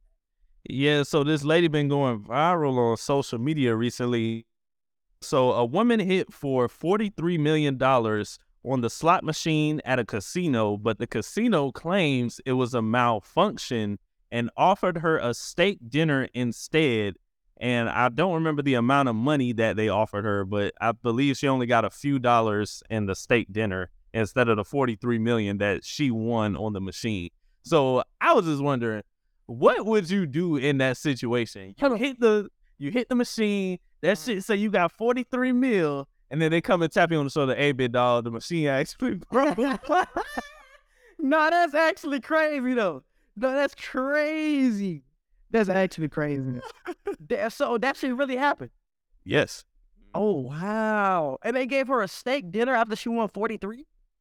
Yeah. For for the inconvenience of making her think she won the money. What was the excuse though? What was the excuse though? Uh, it ain't even get that deep. It was just something I saw on social media. I, I ain't even get no like. You gotta give me a, an excuse, bro. If you give me a steak dinner instead of forty three mil, like I gotta hear this. I, I gotta hear the excuse too. Like, It's no way you can say, "No, the machine fucked up." No, boy, you just don't want to give me my TV, dog. That's nuts. That's nuts. though. What would you do if the casino takes your money back? Honestly, she never had the money to begin with. That was the funny thing. They just like, damn, that shit crazy. So here's the story right here. This is on unilad.com. Trying to read through it as quick as I can. So Katrina Bookman was playing the slots at the Resorts World Casino in Jamaica, Queens, New York, when she secured what would have been the largest slot machine jackpot in U.S. history at 42.9 million. Uh, she took a selfie with the machine to mark the moment, and later she and later said her whole body went numb when she saw the numbers. Uh, Bookman was told to come back the next day to discuss her winnings, but when she asked him what she'd be walking away with, he responded, "You didn't win anything." The New York State Gaming Commission said Bookman's machine had malfunctioned and that she actually only won two dollars and twenty five cents. They capping, bro. They capping, bro. It's no way they talk about why why it didn't malfunction before it just malfunctioned when I won some shit. That's crazy. The the machine had a disclaimer stating malfunctions void all pays and plays, and, a- and as a result, the commission said that they were required by law to give Bookman only what she actually won. I would have swung on some damn body. Somebody gotta get swung on, bro. That's crazy, bro. Like legit, legit crazy. Like I can't even believe that shit. Damn. Yeah, that, that's a bold face lie, bro. It's no way that shit on my malfunction. They just didn't want to give up that, that girl her money, bro. Cause she would have got what? If she won 43, they taking 50 to 60 percent of your. I was about to say they're gonna take a good third of that. Yeah, exactly. So she would have still walked away with about 18 mil, 18, 19 mil, bro. She would have walked away with 18, 19. That's The crazy. article funny as fuck, bro. So tell me, you know them questions like, would you rather have dinner with Jay Z or a hundred thousand dollars? Yeah, yeah. They said, would you rather have forty three mil or a steak dinner?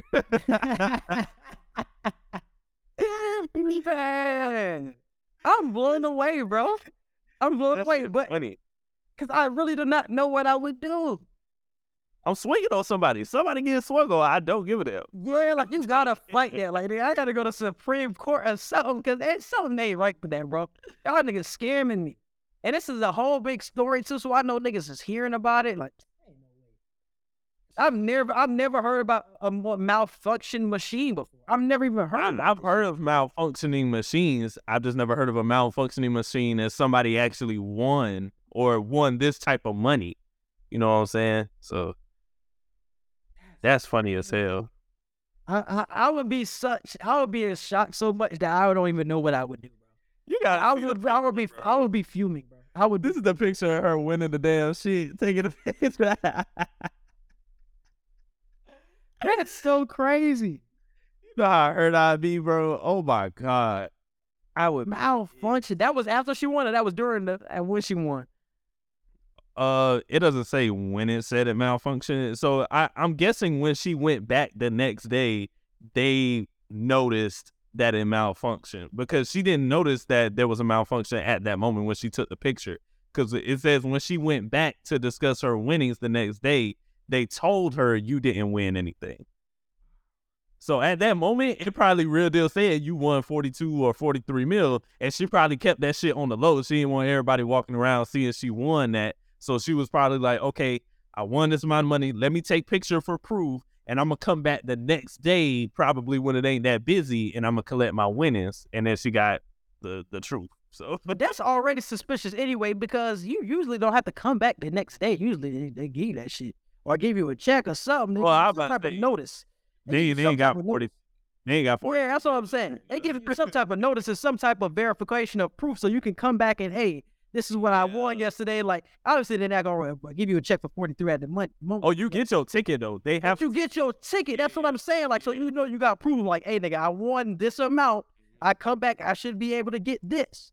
So yeah, bro, they slapped. Yeah, the 'cause when we won our six hundred and something, oh, we had that ticket. Don't worry about it. That's what I'm saying. Like, you definitely got proof for that, bro. So yeah, they slapped that lady hand, bro. I, I'm not going for that malfunction shit at all.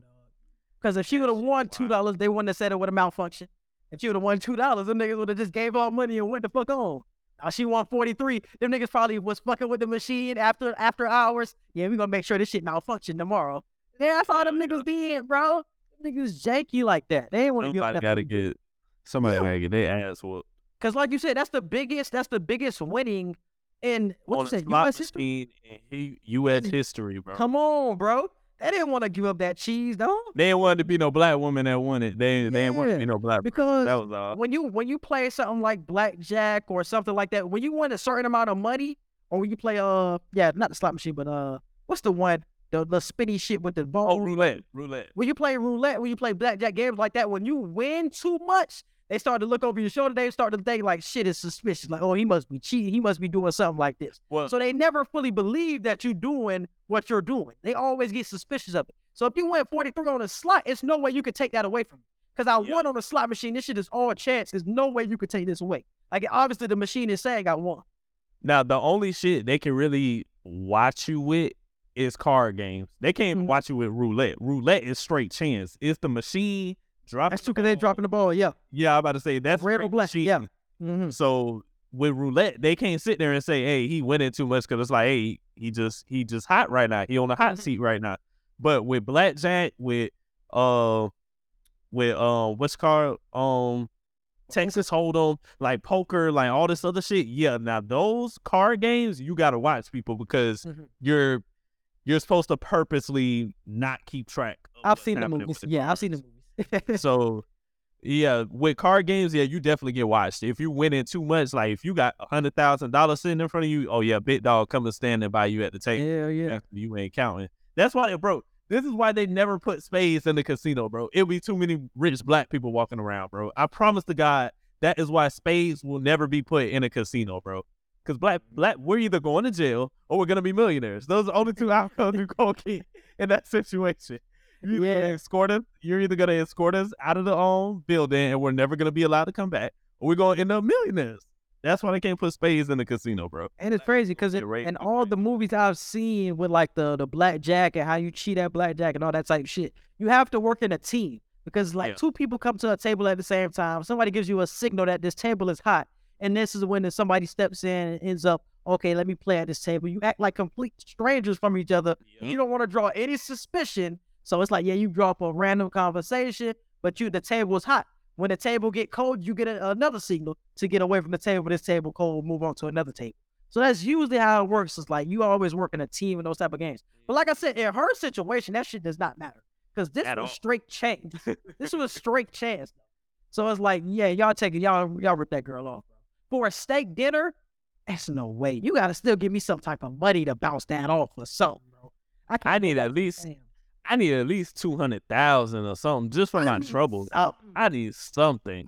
That's the because you probably bro. What if she was like going crazy the night before? Like I'm gonna buy everything in this bitch because I just won. She probably going reckless with the spending. What if she was doing that? Because she thinking 43 million on the way. Then she come the next day to be told this shit. She probably she could be in debt because she going probably went crazy the night before buying up shit. Cause I really would have slapped the fuck out of them once they tried to give me that two dollars and twenty five. I said, I swear to God, that would have been the shit that would have threw me over the edge. Not the steak dinner. The steak dinner would have been like, oh, okay. But you'd be like, oh wait, no, you did win something. Bet what I got, what I got. Dollars and twenty five. You have to get swung on in that situation, bro. You have to. That's so crazy, bro. That is so crazy. I cannot believe that. I still cannot believe that. Wow. I don't even know what to say to that lady. I'm not doing either. She's still hurting right now. I know she is. But moving on to uh entertainment and current events, we got the flights grounded across the country. Yes, my bad. Hold on real quick. Let me go back to the story. Refreshed. Damn, damn, damn. I, I actually wanted to talk to you about this because I feel like this is why you probably got home late. So, Yeah. uh, this was two days ago. So, according to NBC, more than 2,500 flights that were scheduled to depart and arrive in the U.S. Uh, were delayed. The FAA said that it ordered all airlines to pause their domestic departures un- until at least 9 a.m. The FAA said uh, operations across the national airspace system are affected. They also added they ordered the pause on departures to allow the agency to validate the integrity of flight and safety information. They did not feel it was a cyber attack, but it was a, a sign of caution that they needed to have just in case there was some type of um mass alert. Yeah. And it's so funny because yeah, my flight was delayed. I was my flight yesterday. I was in St. Louis yesterday, and I was supposed to be flying from St. Louis to Tampa or St. Louis to Atlanta at like nine twenty eight. But I ended up getting an update on my phone that said like, yeah, you're delayed an hour and thirty. So my flight wasn't until like ten fifty eight. I didn't know why. I thought it was just like a regular delay, like something happened, like the flight didn't come through, the crew isn't there. That's usually the excuses that you get. But I was just like, I just thought it was a regular reason. I didn't realize until I got home yesterday. My mom told me like, yeah, all of the airlines shut down. For a certain period of time, everybody got delayed, and I was like, damn, that's crazy because I got to Atlanta at twelve thirty yesterday, and my flight was supposed to be at like one something, but it got pushed back to like three forty. So it's like I seen the delays happen and didn't think too much about it until my mom actually told me about, yeah, like the computer outages. It was some type of glitch, something like that. So I still don't know any more detail other than that. Like I said, it felt like it was just a glitch in the system. Nobody knows the reasoning for real. But yeah, I did see like the delays and all that type shit. But nothing really changed when you talk about like uh check-ins or anything like that. Everything like that was still the same. It was just everything was delayed yesterday. Somebody said somebody said just unplug the router for 10 minutes. yeah, bro. That shit was crazy. Somebody said, just get a safety pin and push the red restart button on the back. I was like, come on, bro. That shit crazy. But like I said, I thought it was some shit that was just for St. Louis. Like it was some mm. just St. Louis shit. I didn't know it was something that was completely worldwide. All airlines were going through. That was Yeah. something that you never hear about. Like this was like some weird shit. I don't know And- what and that's why- before this happened. That's why so many people were worried about it because it was like, what the fuck do y'all mean a computer outage and all the airplanes got to stop? Like that's some scary ass shit. Like, and that's mm-hmm. why some people were saying they're not buying the whole oh we don't think it was a cyber attack. Blah, blah. Like no, like we live in a day and age, bro. Where that shit is very possible at this oh, point. Oh, for sure. So just imagine, just imagine like being in the mall or some shit, and everybody phone just cut off. Like not internet go out. I'm talking about literally your phone shuts off, and everybody around you phone shut off, and then all the phones cut back on, and then they say, "Oh well, the cell towers just blah blah blah." You're gonna be like, "No, what the fuck? What do you mean?" Yeah. Like, everybody in this mall phone just shut off. So I feel like it's the same level of of scared. Um, it's the same scared feeling that you got to have with these airplanes. Like you mean to tell me every airplane across the country for at least two hours just was not able to fly? That's some wild shit, bro. Yeah.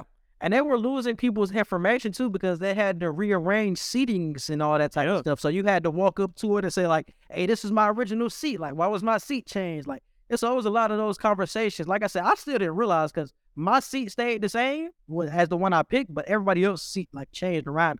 They was like, this isn't the seat I paying for. I paying for Comfort Plus and I got this, da da da. It's like, so they was like, everybody was just like up at the front desk, like trying to get their shit changed and stuff like that. So yeah, that computer outage did mess with some stuff for sure. It definitely did. And uh moving on, this is this is an interesting story though. So Japanese scientists have created a hydrogel hydrogel that converts cancer cells back to cancer stem cells in 24 hours. I'm gonna show you the video.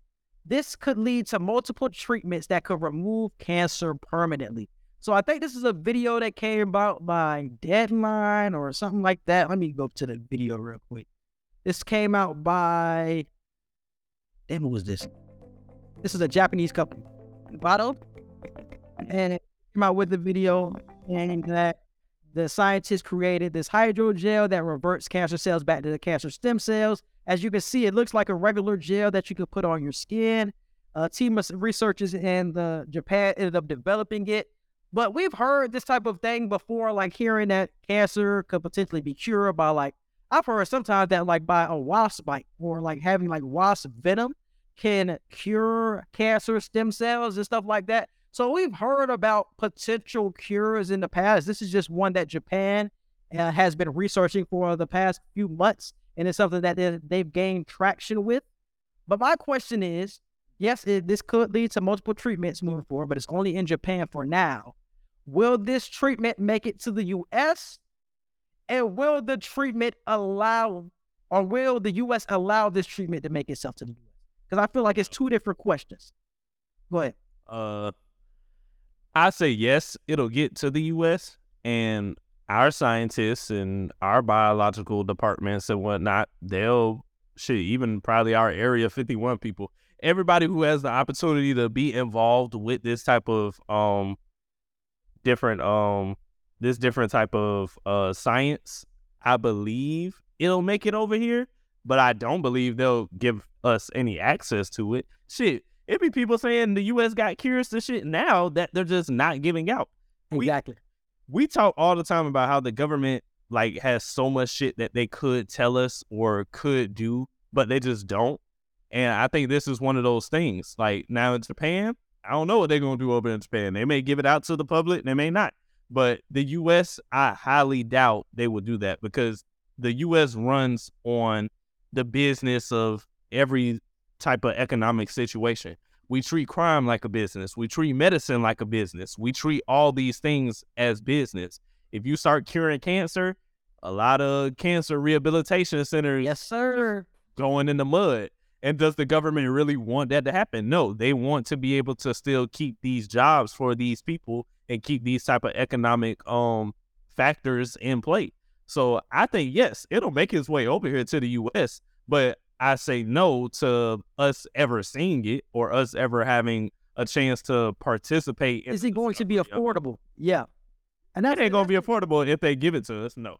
that's what I'm that's my point. Is it going to be affordable for us? Because something that I've always had a question about is Magic Johnson, for example.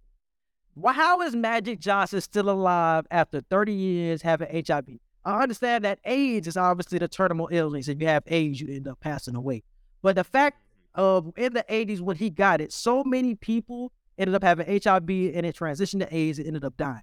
But if you're in a certain uh tax bracket like Magic Johnson was at that time, you can pay for certain treatments that aren't available to everybody else. And that's why we see Magic Johnson alive 30, 40 years later still having HIV and it hasn't transitioned into AIDS. This is going to be that same type of treatment that only the rich can have availability to. They're not going to give this to everybody. That's why I asked, will the U.S. allow it to make itself over here? Will the U.S. allow this type of treatment to come over here? Because they are trying to make money off of cancer, bro. It's been the game from the beginning. All medicine they are trying to make money off of. So if you're telling me we're gonna have to kill all of these treatments and this is gonna be the the cure for it, the U.S. doesn't want that, bro. Even though it's going to cure and save so many lives, the U.S. doesn't care. The U.S. does not care about that. They just want to continue to make more money. And um this goes into the whole conspiracy theory of population control. They probably don't want to cure more people because that means more people are staying alive, which we already have a lot of people being born and the life expectancy is growing over the last 15, 20 years for men and women in the US. So the life expectancy is getting a little bit longer. We're having more births. So the last thing they want to do is stop people from dying too. And we, I know we're getting a little conspiracy crazy with that, but hey, shit, it, it No, it's true though. what it is. No. So I, I agree. They're the rich people that have it, or wealthy, or whoever can afford it, or whoever has that type of upper level access. But the common people like us will probably never see that.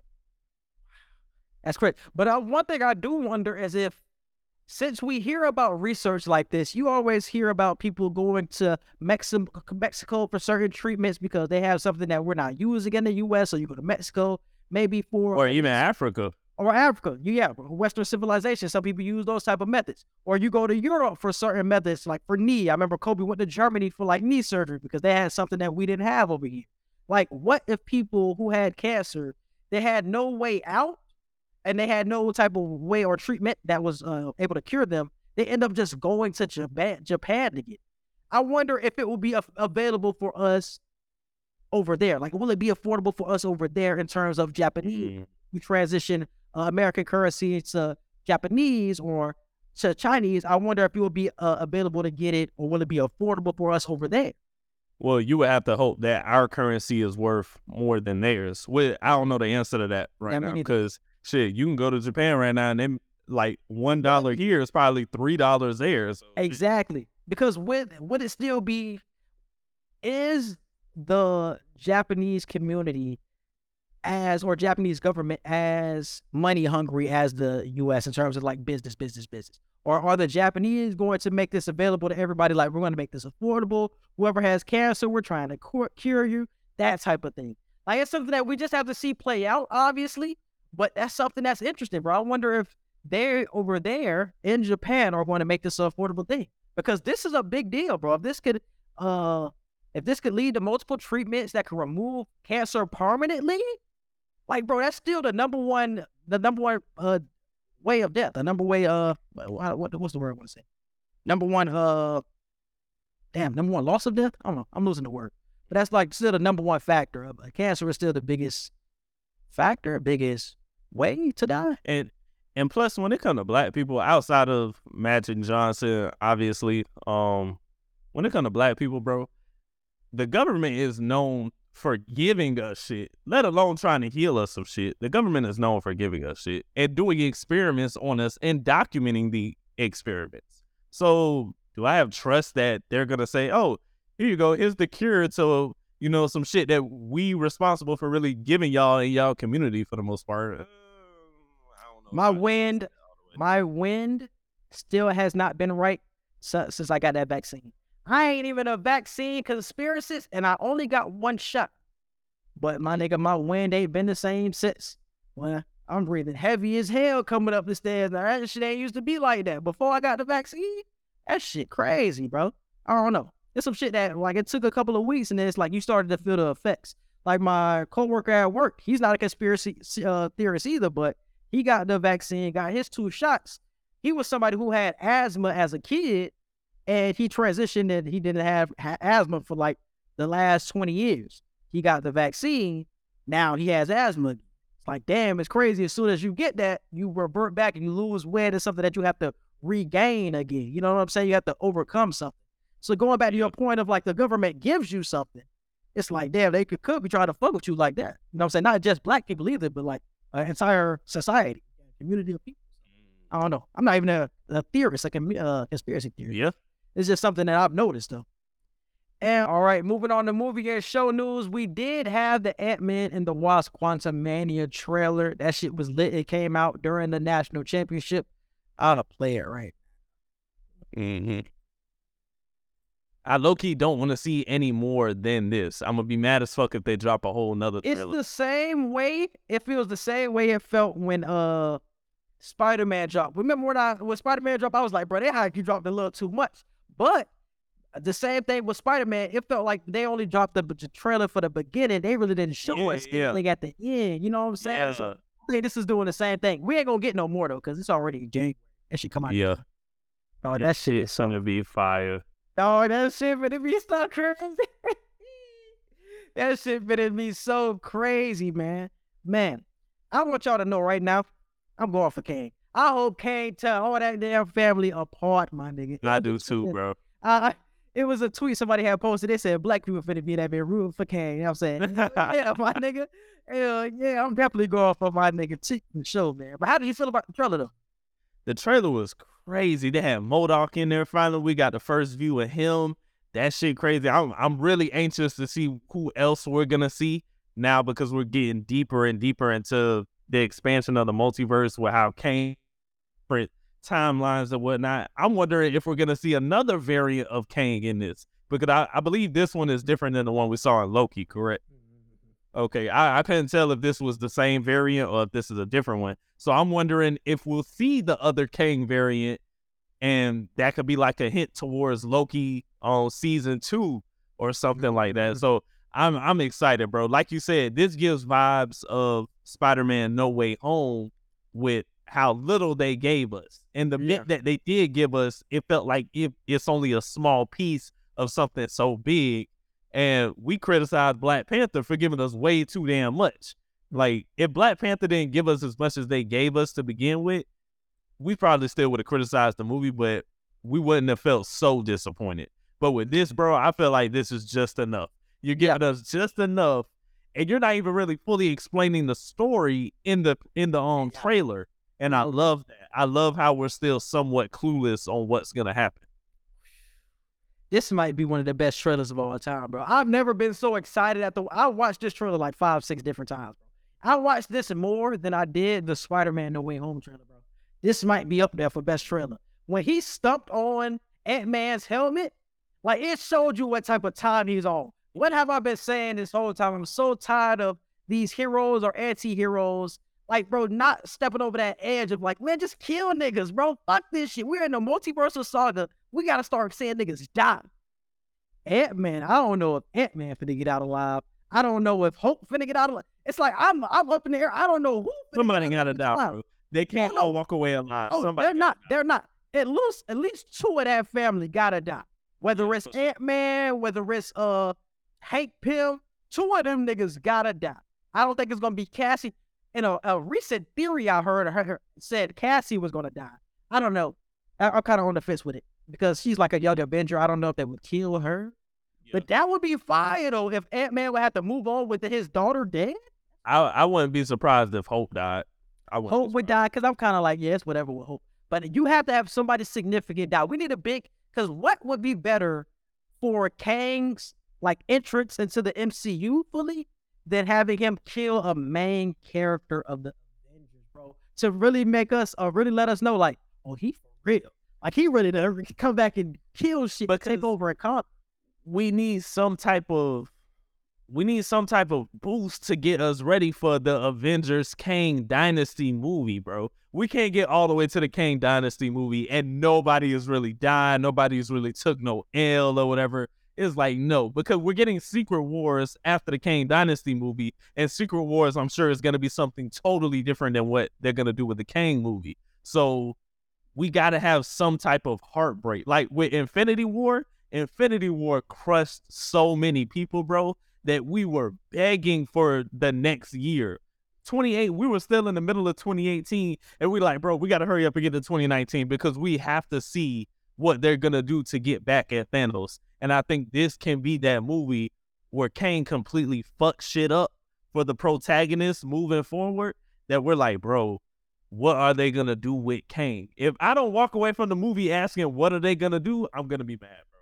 No, mad. that's why I said niggas definitely gonna die because it was one, it was one sentence that he said in there like, I don't have to win, like we, both, just have, to, lose. It's like that. That felt like one of those, yeah, you better take an L, you better die type of line. But that's what makes me feel like he's not gonna die because it's something about Marvel. I think Marvel wants you to go into a movie thinking one way, like, oh, whenever we're finna think, going into this movie thinking that Scott is going to die, when it's like they finna kill Hank or they finna kill Hope or one of those two. They're not gonna kill him because everybody's thinking that they're going to kill him, so they're not going to kill him. It's the same way I feel about Rocket in Guardians of the Galaxy 3, where everybody's saying, oh, since the trailer came out, yeah, Rocket's definitely gonna die. It feels too simple. It feels too easy where it says like he's gonna die. Like it's gonna be somebody else or a couple of different people in Guardians of the Galaxy that dies, but not Rocket. though. And I think they're doing the same thing in this movie as well. So I think Hope and Hank probably die. Maybe I'm kind of on the fence with Cassie because it's like, I- I don't think it'll be Cassie like you said from the Young Avengers. yeah, But Hope, I could definitely see Hope dying. I could see Hank Pym dying because it's like he's been around long enough now to where if he died, it would be a big hit. But it's it would feel like it's time for a character like him to be exited out of the MCU at this point. So those are two people I could definitely see dying. I could see Scott dying, but I could also see him living at the end, but just living with the fact that damn, I've lost people on this journey. bro. Because think about it, bro. Who is going to be the person to tell the rest of the Avengers what the hell is going on? Like we need we need a messenger. Who else is going to be the messenger besides Scott Lang? Like Cassie don't know uh Bruce Banner and uh Captain Marvel and all them people. Scott is the connecting dot between them, the Avengers, and this whole family right now. Somebody has to be the messenger. I think Scott would be the Because- messenger. I'm I'm ready to see how Spider Man gonna fit in all this, bro. Cause with this um with this across the Spider Verse two, and I think we're gonna get like a, a third one too after the second one comes out. Is there a chance we could see a Kang variant in the Miles Morales Spider Verse that transitions into the real life with Peter Parker? I don't know. I think that's too much, bro. Because what I'm hearing about Into the Spider Verse, whoever's going to be the antagonist in that movie, that Spot character, that white and black character, I'm hearing that he's going to be fire. He's going to be the antagonist for both movies. Well, So he's gonna- Kang just in black and white. I was surprised. No, I'm hearing that. I'm hearing that Miles Morales is going to come into the MCU in Secret Wars because Secret Wars is supposed to be like some big time showdown. I'm Everybody going to be there. So Miles Morales is going to turn into live action. He's gonna turn into live action. I told I told y'all that from last year, bro. When we found out that the next um Miles Morales Spider Man movie was coming out, I'm like, bro, they're gonna find a way, especially with um with how they had uh Danny not Danny Glover, um what's his name? Know, yeah. Yeah, Childish Gambino. I always forget his real name. Dan- But Don- how they had, yeah, Donald Glover, how they had him in uh the second Spider Man movie, and he mentioned his cousin or something, Miles. yeah, And I'm like, bro, they're they're gonna add him in the movie, bro. They're gonna add him. He in one of these Spider Verse movies. They're gonna go from this cartoon shit, and the movie. One of these movies are gonna end where he ends up in real life, and the movie's just gonna end on some shit like that. I promise you, that's how it's gonna happen. Nah, for sure. It definitely is. That's probably gonna be the end of the second one. Because I'm pretty sure these are this is like a two part movie. with- It's a two parter. It's a two part. So after the two parter, we can see him bleed into the live action and see him come into the MCU with uh Secret Wars. But Just imagine how fire that shit gonna be, bro. For the first time, we gonna get a live action Black Spider Man. That shit might go harder than um Black Panther, bro. I'm oh, not sure, it will. It will. It will. because you gotta think about it, the, I don't know over the original Black Panther over Chadwick. I don't know. I don't know. Yes. Better than No, Chadwick. because you got to think about it, bro. A lot of people, unless you a comic book fan, unless you a Marvel fan, you ain't no Black Panther until Black Panther came out. With Spider Man, everybody knew Spider Man, bro. You didn't have to be a Marvel fan to look at the TV. Like, that's Spider Man. That's blah, blah, blah. Like, you didn't even need to see the movies that were out. Spider Man has been engraved in children's heads from the moment. but they know him as a white man though. But that's what I'm saying. That's why we're gonna we're gonna go in droves to see Black Spider Man, bro. I mm-hmm. promise you, it's gonna hit way different because we already love Spider Man anyway, even though he white. You mean to tell me he black with a black and red suit, bro? Black families are gonna go like crazy to go see Spider Man, bro. I'm telling y'all right now, that's gonna go way harder. And R.I.P. to Chadwick Boseman. Black Panther, You that is getting the impact, bro. That first that first eh. Black Panther was crazy, bro. it that was. first Black Panther was But I'm telling you, bro, the Miles Morales live action Spider Man, I'm telling you, that shit gonna do numbers. Because the fact that we didn't even know who Black Panther was and niggas still went in droves to see Black Panthers tells you the impact, bro. And I think the fact that we know Spider Man as a white man is kind of going to throw a couple people off because it's like, did they just make him black? There's going to be so many other questions other than being a black Spider Man. I think with Black Panther, him being black off the rip was something that a lot of people attached themselves to. that, I think that's why the first one. that is true. That's why I think the, the first Black Panther was. I don't think any other movie will touch that type of moment in the black community, dog. That shit was special. That's I ain't I ain't mad at that. I ain't mad at that. man. What you got for song of the week? Uh, so for past the aux, I have what song do I have? Uh, damn, what's that song by my guy Harry Styles? As it was, bro. That's that's damn near my favorite song right now, bro. That shit is a vibe, Styles? bro. Cause think of it. You remember the song "Somebody That I Used to Know"? Yeah. it gives that type of vibe, bro. Like when you hear this song, you just feel like you back in your teenage years when life was just so much simpler, bro. I promise to God, listen to As It Was by Harry Styles. You're gonna be like, damn, I miss 2015, bro. That's all you're gonna think when you hear the damn song. So that's my song of the week, bro, for sure. I got uh First Testament by Sauce Walka, man. And He was somebody who I haven't listened to since like high school. I'm pretty sure he just got out of jail not too long ago. So, but he dropped this album. This album is actually fire. Sauce Ghetto Gospel 3 is fire. So I would definitely check out that album. But the my favorite song so far is definitely the First Testament. So definitely shout out to bro. And moving on to movie and show reviews. What we got coming up? Uh, so what do we have? Uh, we got to do Glass Onion, uh, Last Chance U. Uh, Quincy just told me about the the Banshees of Inisherin. We got to do that. Snowfall season six is around the corner, and if y'all ain't seen that trailer, this shit finna go crazy. I ain't gonna lie to y'all, bro. This shit, Franklin on he on full beast mode right now, bro. He got the gun pointed at Jerome. He grabbing people by the neck, slicing them, putting their face on the stove. Franklin coming back for everything, bro, and I ain't mad at it. and also uh, Kaleidoscope. That's the most popular show on Netflix right now. That's the show that you can watch in any order. But uh, yeah, you can watch it in any order. But it's about like a bank heist. So uh, I haven't started watching it yet, but it looked like a dope show. So I think we should uh, review that one as well. But uh, yeah, that's everything that we got for this week, man. We appreciate you guys for listening and watching, and we out. Peace. Be sure to follow and subscribe to the Q&E podcast. You can find us on Facebook, Instagram, Twitter, and YouTube. And feel free to listen to us anytime on all podcast platforms, including Apple Podcasts, Google Podcasts, Spotify, and iHeartRadio. Submit all questions and inquiries to Q&E podcast at gmail.com.